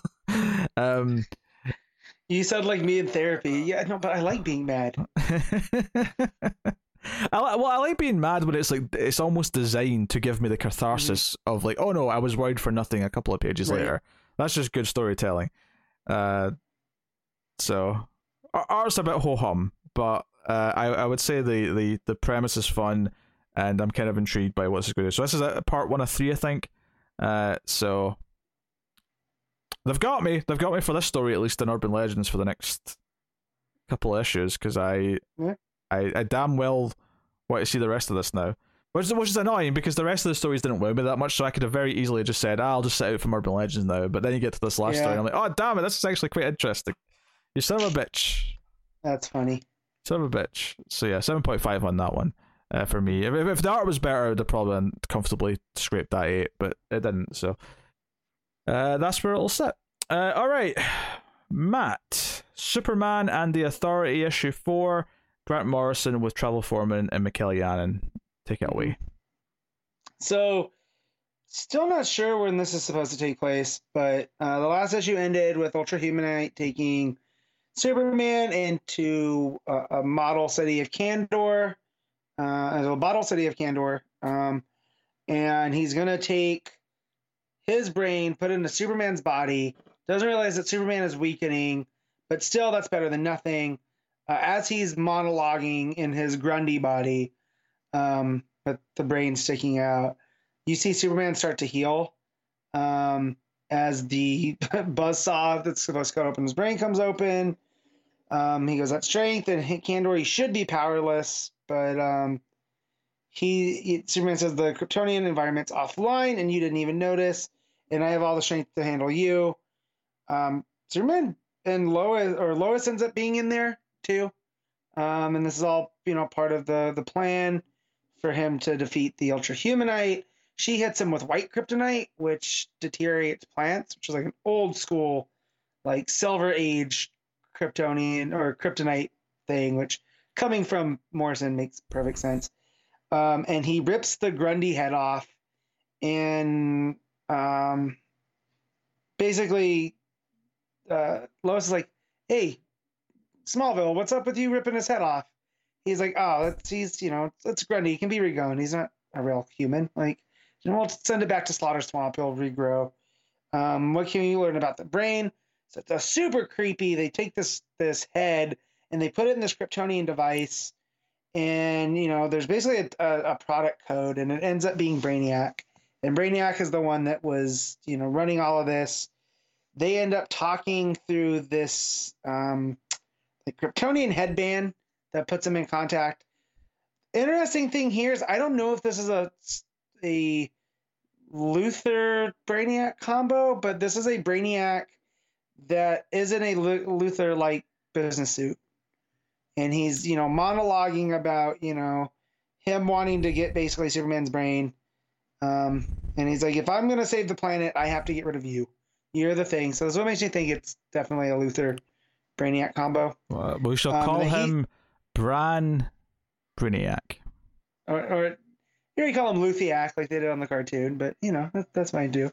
Um, Oh, well, I was trying to do some alliteration with the B and the R, but fine. Got, fine. Gotcha, gotcha. So he says that, you know, he's the one that put Ultra Humanite up to this. And so wherever they are, um, oh, this is, this is the, the, um, I guess not. I guess, I don't know if he's talking back through time because it gets all Morrison but that's fine. That basically he's the one that put Ultra Humanite up to this because he wanted to be the one, you know, he doesn't like that Superman is the man of tomorrow because Ultra Humanite's the tomorrow's human today. And that that body's the key to his eternal life and you know. And then it cuts back to the authority and they're fighting in dubai um, the the team that ultra humanite put up but you have you know iron cross who's an indestructible white supremacist he gets taken out by midnighter um, and manchester black and natasha who manchester black manchester black ends up getting into his mind um, and there's basically not much to do because as he says he's a dumb white supremacist um, which leads to Natasha just walloping him with the hammer, um, with her hammer, uh, and removing his head, uh, which was uh, quite, you know, strange. And then there's this uh, basically living AI that's running out of nano. It's very, very Morrison. That's basically a, a nano colony come to life whose name is Silva's daughter at Civ Mento, which is also you know engineered by an alien activist, aka Civ. So um, Civ tries to take out Natasha, uh, or yeah, Natasha Irons. Wait, is it? I'm having a brain fart again. It yeah. is right. Natasha Irons, yes. Nat, what, what color Nat? Oh. And then this, I'm telling you, my brain's not what it was. It wasn't great. Before. I mean, I wasn't completely paying attention, but assuming you're talking yeah. about the niece of uh, Steel, yes. then yes. For some reason, I, Natalie Irons came into my brain. Well, I think the multiverse crossing uh, over. No, no, no, no. You're not a complete fill here because yeah. on Superman and Lois, his daughter is called Natalie. Uh, okay, there we go. I wouldn't know that because I've only seen one and a half episodes. So well, you know. it's a bizarre prediction then that you've you've made subconsciously. Right? So, uh, and then Midnight ends up fighting someone called Flower, which who's like a a French super soldier who's kind of you know French Black Widow plus Captain America. But Superman and Luthiac are you know talking that you know Civ's a refugee from a planet called Compitalia. She fights to raise awareness for the ignored and the forgotten of her community, but arriving on Earth and inadvertently eradicating the town of Lamont, uh, kind of faced you know she didn't mean to do bad, but you know so um, basically Luthor's trying to or Luthor Brainiac's trying to put him at you know odds with this thing. Um, but it says that Natasha Irons is so much more than the armor, and she comes up with a way to defeat this uh, person. Yeah, my neighbor just slammed the door and it's super loud. Um, Manchester Black ends up fighting Coldcast, who's a former elite member, one of his, you know, a master of First Force. They end up fighting. Uh, uh, Apollo fights this new version of Omac, who's looking for Light Ray. Um, they end up not, you know, end up not wanting to fight because uh, Light Ray is being taken away by Eclipso, which I'm really excited because I love Eclipso. But this just basically comes down to Omac reawakening, uh, or not Omac, um, Enchantress reawakening Light Ray, Light Ray with the help of Apollo by, you know, getting the light going. Uh, Manchester Black ends up defeating um, his guy from the Elite. They all end up, you know, victorious, which of course pisses off Luthor because, you know, this was not the plan. And um, he said he quit the board. And well, we find out that this Luthor Brainiac, it's like in a in a pool uh, of other connected brains, and that basically that Superman just quit and that by walking away, that means he wins. He doesn't have to engage. Um, and then he goes, and who knows, Brainiac, perhaps you'll find a new way to work with this new generation. But as for you and I, we're done. And it's just basically by defeating Brainiac by not engaging, which leads to Ultra Humanite saying, like, I'll I'll wear this brain. You tell me, you know, tell me what I need to do to kill his son, which body I need to wear, which leads to all these different Ultra Humanites. There's a chemo, there's a Tyrannosaur, it looks like. Um, just basically what version's gonna he's gonna use to kill John. Um, and that basically the Superman assembled the authority for a reason, and that they're gonna be going somewhere and they're gonna take this Superman ship, uh, which is you know a nice play on on Superman having to leave. It I almost feel like they're trying to tie it into the world stuff, but it's this is such a different universe that I don't know how they could. Um, but judging how action ended last with the authority showing up, I don't know. Um, but so you know, consider this next mission our, our uh, practice run. Superman tells them, you know, losing power, running on empty, no time like the present, uh, a contender for the most dangerous world in the galaxy, um, and that they're heading to War World. And it says to be continued in Action Comics 1036. Don't understand how this is all going to play in, but Superman ends it by saying, "Let's bring the thunder." Uh, he's got Light Ray, Omac, who looks like Mongul, um, Enchantress, Manchester Black, Natasha Irons, and Apollo Midnighter. Um, and then it says later, and it cuts to Superman getting into his uh, Superman getting into his traditional suit, and he very much looks like um, Kingdom Come Superman here. He's talking to Manchester Black, and um, he says activate your earplugs while I open a, a sonic lock to the Tesseract. So I'm thinking this, you know, this is having to do with how they're going to explain all this. He goes, he came into a, a, a, position of of a fragment of something called the wall, which is the source wall, and in it, uh, it you know, he goes to a, a, a part of the wall which has like I don't know what it's supposed to be, but it's one of those faces looking like Darkseid, but a little bit different, and it just says Light Ray is and to be continued. So I don't know how this is all going to play out. Uh, it was a pretty solid conclusion to this miniseries. It's very Morrison-y. It almost feels like this is for what I criticize Bendis on for whatever his story is is the next chapter. This feels very much like what Morrison wanted to do going forward from his Action Comics run, um, because it very much plays in with the Final Crisis and then the Action Comics and all of that type of stuff. Um, but yeah, the art's all Janin. It looks great. Like the fights, his Eclipso. I wish he was given more to do besides just stand and try to corrupt uh, Light Ray. But you know, um, but yeah, no, I'll, I'll give this a seven point five. It's it's pretty good. I don't recommend it to everybody though. It's not going to be like everyone's cup of tea. And I feel like even just rushing past it, people are going to be upset that I didn't give it its proper time. But like, you know, it, it's like I understand what Morrison wants to do with Superman.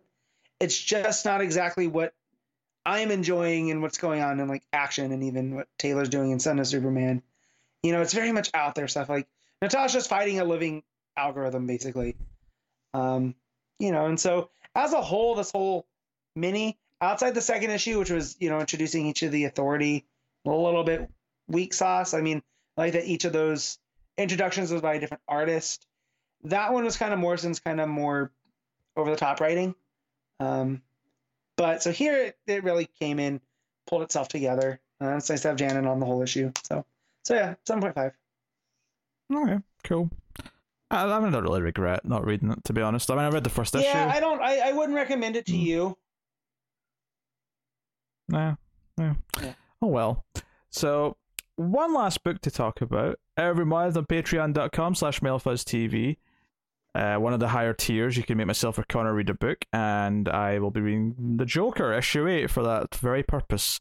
And this uh, gets to explaining of who Lady Bane is. We get the backstory of Lady Bane in this issue. If, if anyone remembers, this the, the cliffhanger at the last issue is Gordon was sitting speaking with Interpol lady, and then Lady Bane showed up and said, hello, in the last page. I'm being a little facetious, but that was the gist of it. So, um, she, she, you know, she doesn't play too nice. Uh, she does rip off Interpol lady's arm in the opening scene, which, you know, it's, it's a bit violent. I, I mean, I'm not gonna, Yeah. I'm not gonna lie. Uh, so that's kind of the start where it starts and Gordon's horrified. Lady Bane basically grabs Gordon, kidnaps him, takes him out. Single, there's actually a really fun action sequence at the start where Gordon's tied up in the back of a car and she actually takes on like a police force and a helicopter by herself by using a car door as a shield, hitting a guy with it, throwing it up into the uh into the helicopter, you know, the blades, and then the helicopter blows up, and she walks away from that without looking at the explosion, like a total action movie badass. Of course, you don't look into the explosion. Cool guys do. And Uh, exactly. Cool So, but yeah, she takes Gordon, and then when he wakes up on a boat, uh, she takes off his his uh, binds, and he's like saying, "Who the hell are you? Who do you work for?" And he's she's like, "I am Vengeance, Mister Gordon," and she gives her backstory. So basically, and this is what most of the issue is now is is this like flashback. It's explained that the people behind Santa Prisca, the people in charge, like they didn't necessarily care for Bane's obsession with Batman, but Bane does a lot for Santa Prisca in terms of the aura, in terms of like their status. So they effectively wanted to make a new Bane, and they actually had, uh, like her designed in, in a in a test strip. She, she basically finds this out that they had Joker help like make her Oh boy. in a test tube, and she was grown in a lab, uh, scientists and all that. Uh, or maybe it wasn't Joker was involved. Sorry, maybe I'm just um conflating that. But uh, you know, they had scientists use venom, and she actually grew in a test tube of venom. And when she was released from it, she basically already had an addiction to venom. Mhm. Uh, uh, but she was born as an adult as well, so she, she never had a childhood. We see like yeah, panels of her growing in the test tube. Right. She's almost kind of like a version of X twenty three. A little bit, yeah. Yeah. She's like X twenty three Bane, uh, in a, in a weird way. like- Yeah, I mean, granted, she she you know lived a life and and whatnot, and was you know a typical clone that way. This is you know comic book born in a test tube, you know, fully grown. yeah. She's almost like X twenty three meets a Terminator. Yeah, so yeah, it- it's uh, like the file just says Bane Mark Two, like Mm, Bane Mark Two Vengeance is, is is what it says on the Yeah. file. nice. So yeah, basically the leaders of Santa Prisca made a deal with the secret lab to designer. Um, obviously Joker has been causing chaos, and the they sent her after Joker.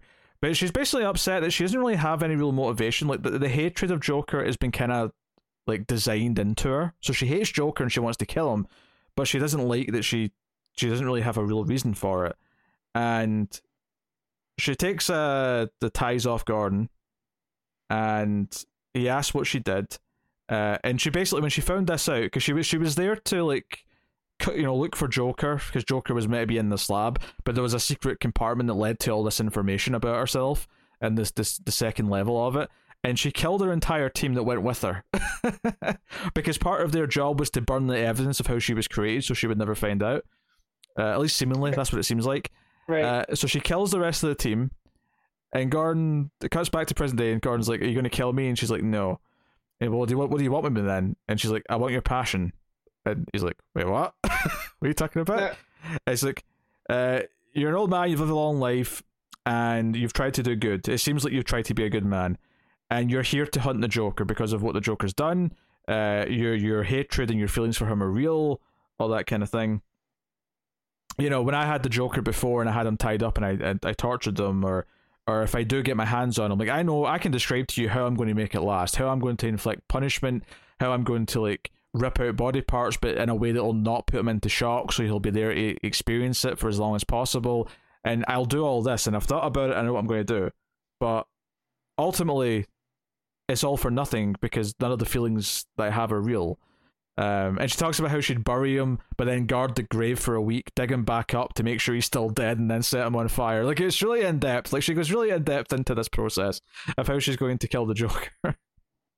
and then says, you know, I saw you have a chance to shoot Joker, and you can't do it. You think you can, but we both know you can't. So how about you give me my purpose? You give me like real purpose that I know is real and comes from a genuine place. Uh, I'll be your vengeance, Jim Gordon, and that's what the story's called. It's called uh, Gordon's Vengeance. Uh, this chapter. Mhm. Um, so you you know I know where he is. Uh, Uh, we can go get him. Um, and I'll do what you can, and you know we both get uh what we need. Um, and that, that's basically it. Uh, basically she says, "Oh, there's another lab somewhere or a villa somewhere that'll be hiding." Uh, and you know that's it says next dawn of Joker. Uh, that title's actually really it's making me think of of Justice, and now, now I'm annoyed. But Yeah. uh, but I'm I'm sure Yeah. that's an intentional pull. Um, so this is a really solid issue. But I, again, it's very focused. It takes in the same way that one of the issues a few ago do- dove into the, the, the, the Texas Chainsaw family who got rich and explained who they were. This one fully Yeah. explains who this character is.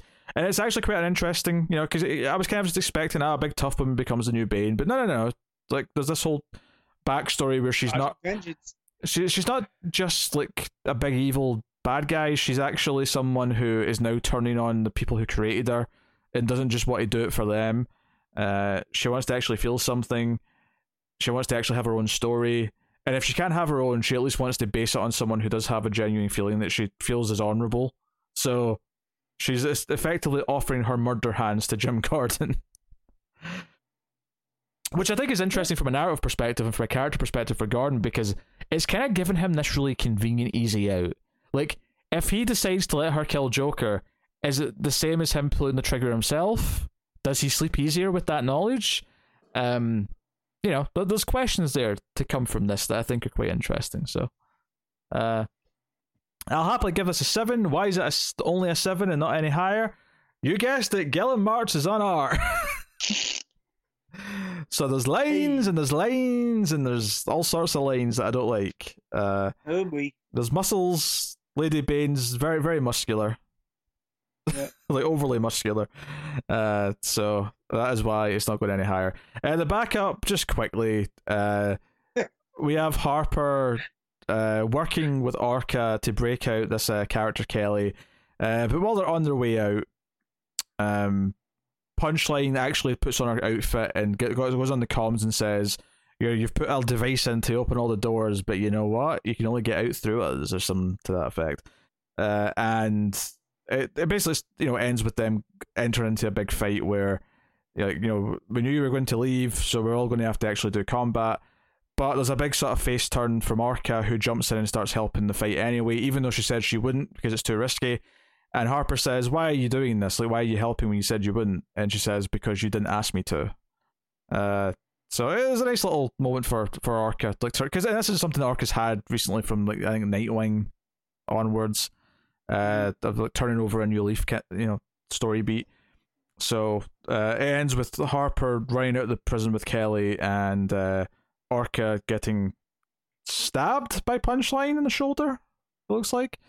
Uh, and that's it. These backup stories have all been kind of weird, and there's not enough time to really do much with them.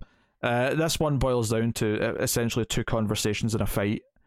Uh, it's probably better than the last couple of chapters because it's a bit more straightforward. Uh, so Mhm. I'll give it that if nothing else. But um, I, you know, and the art isn't necessarily to my taste. Uh, bit, bit in the.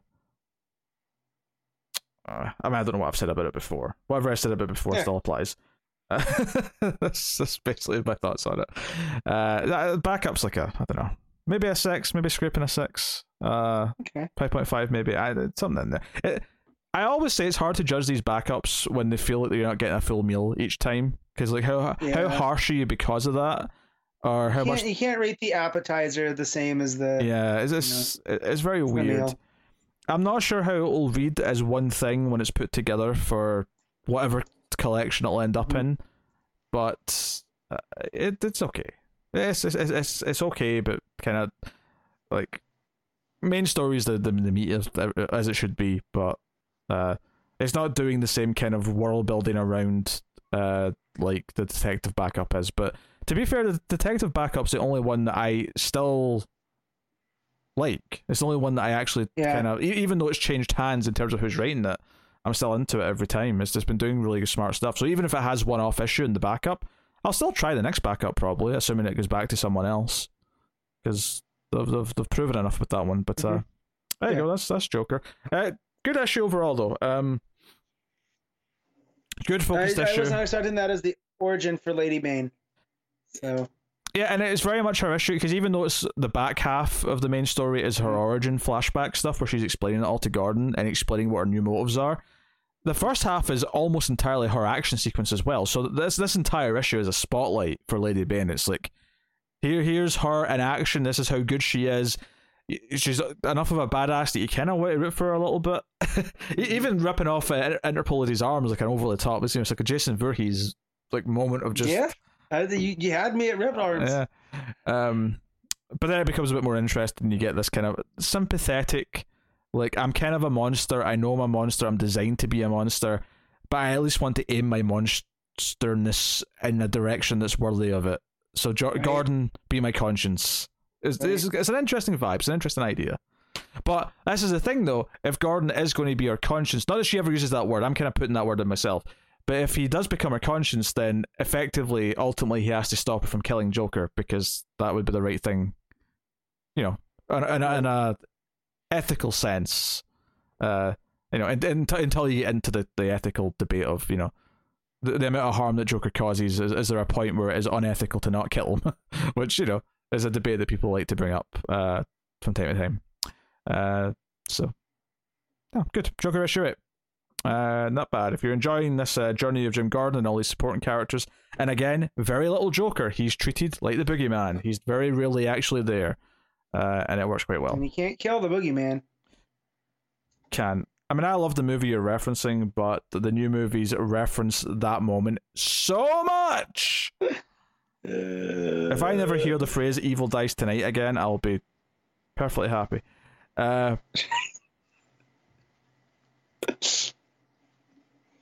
Yeah, enjoy that movie tonight, Matt. You- I'm, go- I'm, I'm I'm trying to get there now. I just I texted my wife and there's a bunch of dramas I've been recording and I'm just like I Oh. just need tell me how many tickets I need to, to get please. Just and when I say drama, it's like actual people's keys got broken off in their car and they had to call a locksmith and okay, I get it, but just tell me who's gonna be there. That's all. Just make it a couple. And The less people it is, the easier it is to organize. Just, just go. A hundred percent. This is still only four people. You know, I might just call and be like, you know, we're watching it at home, even though I don't want to do that. I want to watch it on the big screen, but it's on the cock. man. Watch it on the cock. yeah, Peak October. It's on the cock. Yeah, but I like scary movies in the theater, so you know. Watch it on the Cool. cock. Watch. You can watch Halloween No, Kills on the stop cock. saying that. This is my new thing. They they called the streaming service Peacock. I am now referring to it as the cock. You can watch reruns of The Office on the cock. I hate it. I hate it. I saw the episode where Jim and Pam got married on the cock this weekend. Okay. All right, let's go. Let's go. Let's go. All right, that'll take us to the part of the show where we pick our favorites of the week, favorite pile slash moment, favorite cover, favorite art, and rank the top five books or however many we read. I think I technically only read four books, but one of them was Urban Legends, so it felt like much more than that. Uh, I might, ca- I might still catch up on I Am Batman uh, for next issue, but I knew Connor wasn't going to be here and you were, so I prioritized Urban Legends because I knew you were going to read some of that at least uh, for Okay. conversation's sake. So, um, all right, Matt, what is your panel slash moment of the week? Um, um, it's gonna come from uh, from the uh, Batman imposter, Mm-hmm. and it's it's the page with the Bat creature as she's trying to you know put together who Batman is, and I just that creature Sorrentino like it's so different from the rest of his art, and it's almost black and white, contrasting with the colors. It's it's a really it, it made me go oh wow This is a cruel week for this because I feel like between Strange Adventures and The Imposter, there's like numerous moments I could be picking for this. And I'm really torn. I'm really torn for a number of reasons. Like, am I going with a really good art moment? Am I going for a really good emotional beat moment? Because Strange Adventures, damn, damn it, has has those. Yeah. Uh, you know. Um. So I think I'm going to go with the emotional peak of the week, which is uh, Alanna explaining like after a- terrific accuses her of spinning stories of like just explaining how things get turned into stories and then she cries as she says that i think that page uh, is probably the peak but i was very tempted to go with uh ratcatcher opening up his heart to what's clearly the imposter batman and imposter because i think that's a really good moment because you feel kind of this dread and sympathy for him which i think is really well handled so but yeah that's my pick all right uh cover of the week um I would say, I mean, obviously the main cover and even the variants for Imposter are very good. I think Mhm. though, uh, I have to go with the Strange Adventures cover. I'm like the Shaner one is beautiful, but I think I have to go with the main cover, which is the Gerads' one, which is Alanna uh, basically pasting up wallpaper over Adam Strange with terrific. So it's, it's basically it's the issue one of Strange Uh-huh. Adventures, but she's like putting up the new like wallpaper of the new billboard, if you will, of Mister Terrific. Uh, partly because the art's so good, but partly just because of the symbolism and how much it Yeah. ties into the, the story, uh, and almost how this became almost more of a terrific story, at least in terms of what they're going to tell her daughter. Uh, I think it just works really well for what the story's doing. What's your pick, Matt? Um, so I was gonna take that one, but in in you know trying to mix things up, uh, I want to first I want to give shouts out to the Wonder Woman variant. I think that's it? Um, oh, okay. doing a variant. I think it looks very nice. I thought you were going to say. Frison because it's always Frison. No, it's not Frison this time. Um, but no, I'm gonna go with the Strange Adventures, um, the Shaner one, which is Mhm. the reverse of the first issue, but Rann's on fire. So we're looking at that. You know, if Yeah, we're yeah. looking, it's it's behind.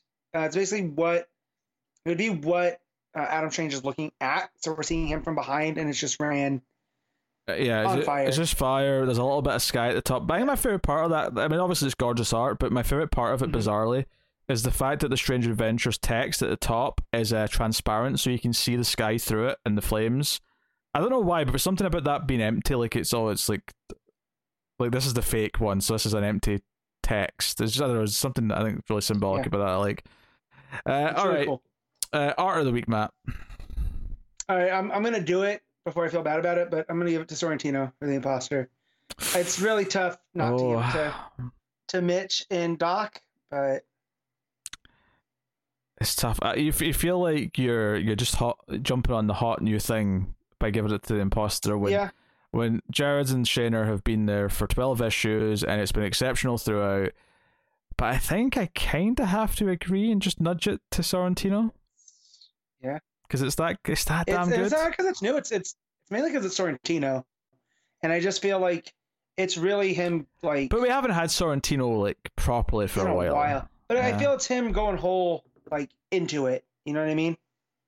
Yeah. All right. Rank your uh your your books, Matt. All right, so number one's gonna be Strange Adventures. Number two is going to be The Imposter.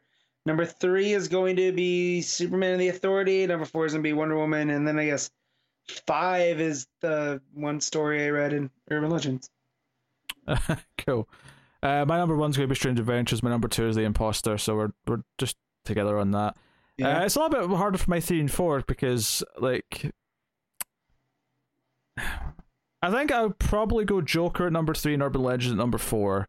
And I think ultimately that comes to, I mean, maybe it would still be that way, but Urban Legends ultimately, you know, I was really into one story Mhm. and was just kind of lukewarm on the rest of it by and large. So, uh, yeah, so that's number four. So there you go. Uh, well, I'll tell you what's coming next week then. Uh. From DC Comics. Now, remember before I tell you this that there's going to be a, spo- spe- a special, a special bonus edition of the show with myself and Connor talking about all the news that comes out of fandom uh, tomorrow at the time of recording. But the time you hear this, uh, yesterday or possibly earlier today, d- depending when you get this episode. But the point being is that there'll be another episode this weekend uh, with Connor talking about all that news. Uh, probably less to do with the comics themselves and more to do with movies, TV shows, video games. But of course, all DC Comics related. Uh, but coming next week, comic wise, though, on the 20th of October, we have Batman 115, Nightwing 85, The Flash 775, Batman Catwoman issue 8, Catwoman 36, Superman Son of Kal-El issue 4, Suicide Squad issue 8, Green Lantern issue 7, Legends of the Dark Knight issue 6, Shazam issue 4, Catwoman Lonely City issue 1. I'm forgetting what that is. That's the Cliff Chiang uh, Black Label book. With Jock. Oh, that's just, that's just the, the, the variant. Yeah. That's the variant cover. Okay, that's Yeah. fine. Uh, I mean, I still want to try it probably, but, you know. Yeah. Uh, curious. Uh, Batman Secret Files Peacekeeper 1 issue 1. I kind of forgot that was the thing. hmm That's interesting. Uh, Batman vs Bigsby, A Wolf in Gotham issue two, Black Manta issue two, Suicide Squad King Shark issue two, uh, Nubia and the Amazons issue one, Refrigerator Full of Heads issue one. Oh, oh, I'm interested in that Yeah. one. Sorry Uh, for that. Wonder Woman Day Special Edition issue one, and Scooby Doo Where Are You one one two. So a fairly busy week next week, depending on uh, which ones you're wanting to read. But I'd say there's at least a good half dozen or so exciting books coming out next week. There's a lot of big titles there. Yeah. So, uh, you know, we have a Tom King book and two Tom Taylor books for a start. I mean, that's uh, Yeah. exciting times. So, uh, we'll see you next week for all that juicy goodness. But uh, very cool. Um, so yeah, I will take this time to thank our Patreon producers for the month. So thank you to Tyler Hess, Cindy Palacios, David Sharp, Board Now, Al Treisman, Christopher Moy, David Brown, and Stanley. Not Stanley, Stanley. Uh, Excelsior. quiet now. Do, do you know Tim, who hadn't been on for a while because he was off break? First time he heard the Patreon list, the producer list, after his time off, he made the same joke as you, Matt. I, just, I want you to know that on Screams That's After fine. Midnight. That's good. Yes. Uh, I've almost watched Leprechaun three times, but I don't want to become Tim, so uh, that's why I haven't. um, I mean, I can't recommend Leprechaun. I can't recommend Leprechaun two, three, four, five, or six. When, what's the, when does he go to space? That's four. Okay. And it stars uh, Heidi, the, the tool girl from Home Oh. Improvement. Interesting. And Leprechaun gets a lightsaber at one point, so you know. Those movies are so weird. so that's the thing. Um, but yeah, so you can support us over at patreon.com slash mailfuzztv for as little as $1 per month and get some bonuses for your trouble. And you can, of course, also uh, you know, get get the show early. At the $5 tier Mhm. specifically, you get the show a day early. So if you're interested in doing that and helping keeping all the content coming, uh, have go over have a look see if you're interested. If you don't want to do that or can't, don't feel bad about it because you can support us for free by simply hitting the like button, subscribing, dinging the bell for notifications, commenting down below if you're on YouTube. If you listen to the audio podcast version on iTunes, Podcast Addict, or wherever you get podcasts from, uh, give us a five star review. Uh, that helps out a bunch. Shares on Twitter. Mhm. You can find us on Twitter at DC Comics Podcast. And I think that's all my plugging that I have to do. Uh, but I'll just remind you once again extra special bonus episode discussing the fandom news with myself and Connor, uh, which is a twofold thing. One, the news won't be so late. Two, Connor will be on an episode this week. And three, oh, that last one's debatable if it's a positive or not. Uh, and three, uh, it means that the news when we talk about it won't be a week late on next week's show. Uh, and also keeps it a bit. Uh, you know, it means next week's show won't balloon in size with all the books Yeah. if we've already talked about Yeah. the fandom stuff. So, uh, so that's all. That's all the win-wins. So it's a win-win-win-win-win, and then Connor gets to be on an episode, which is maybe the, the questionable one.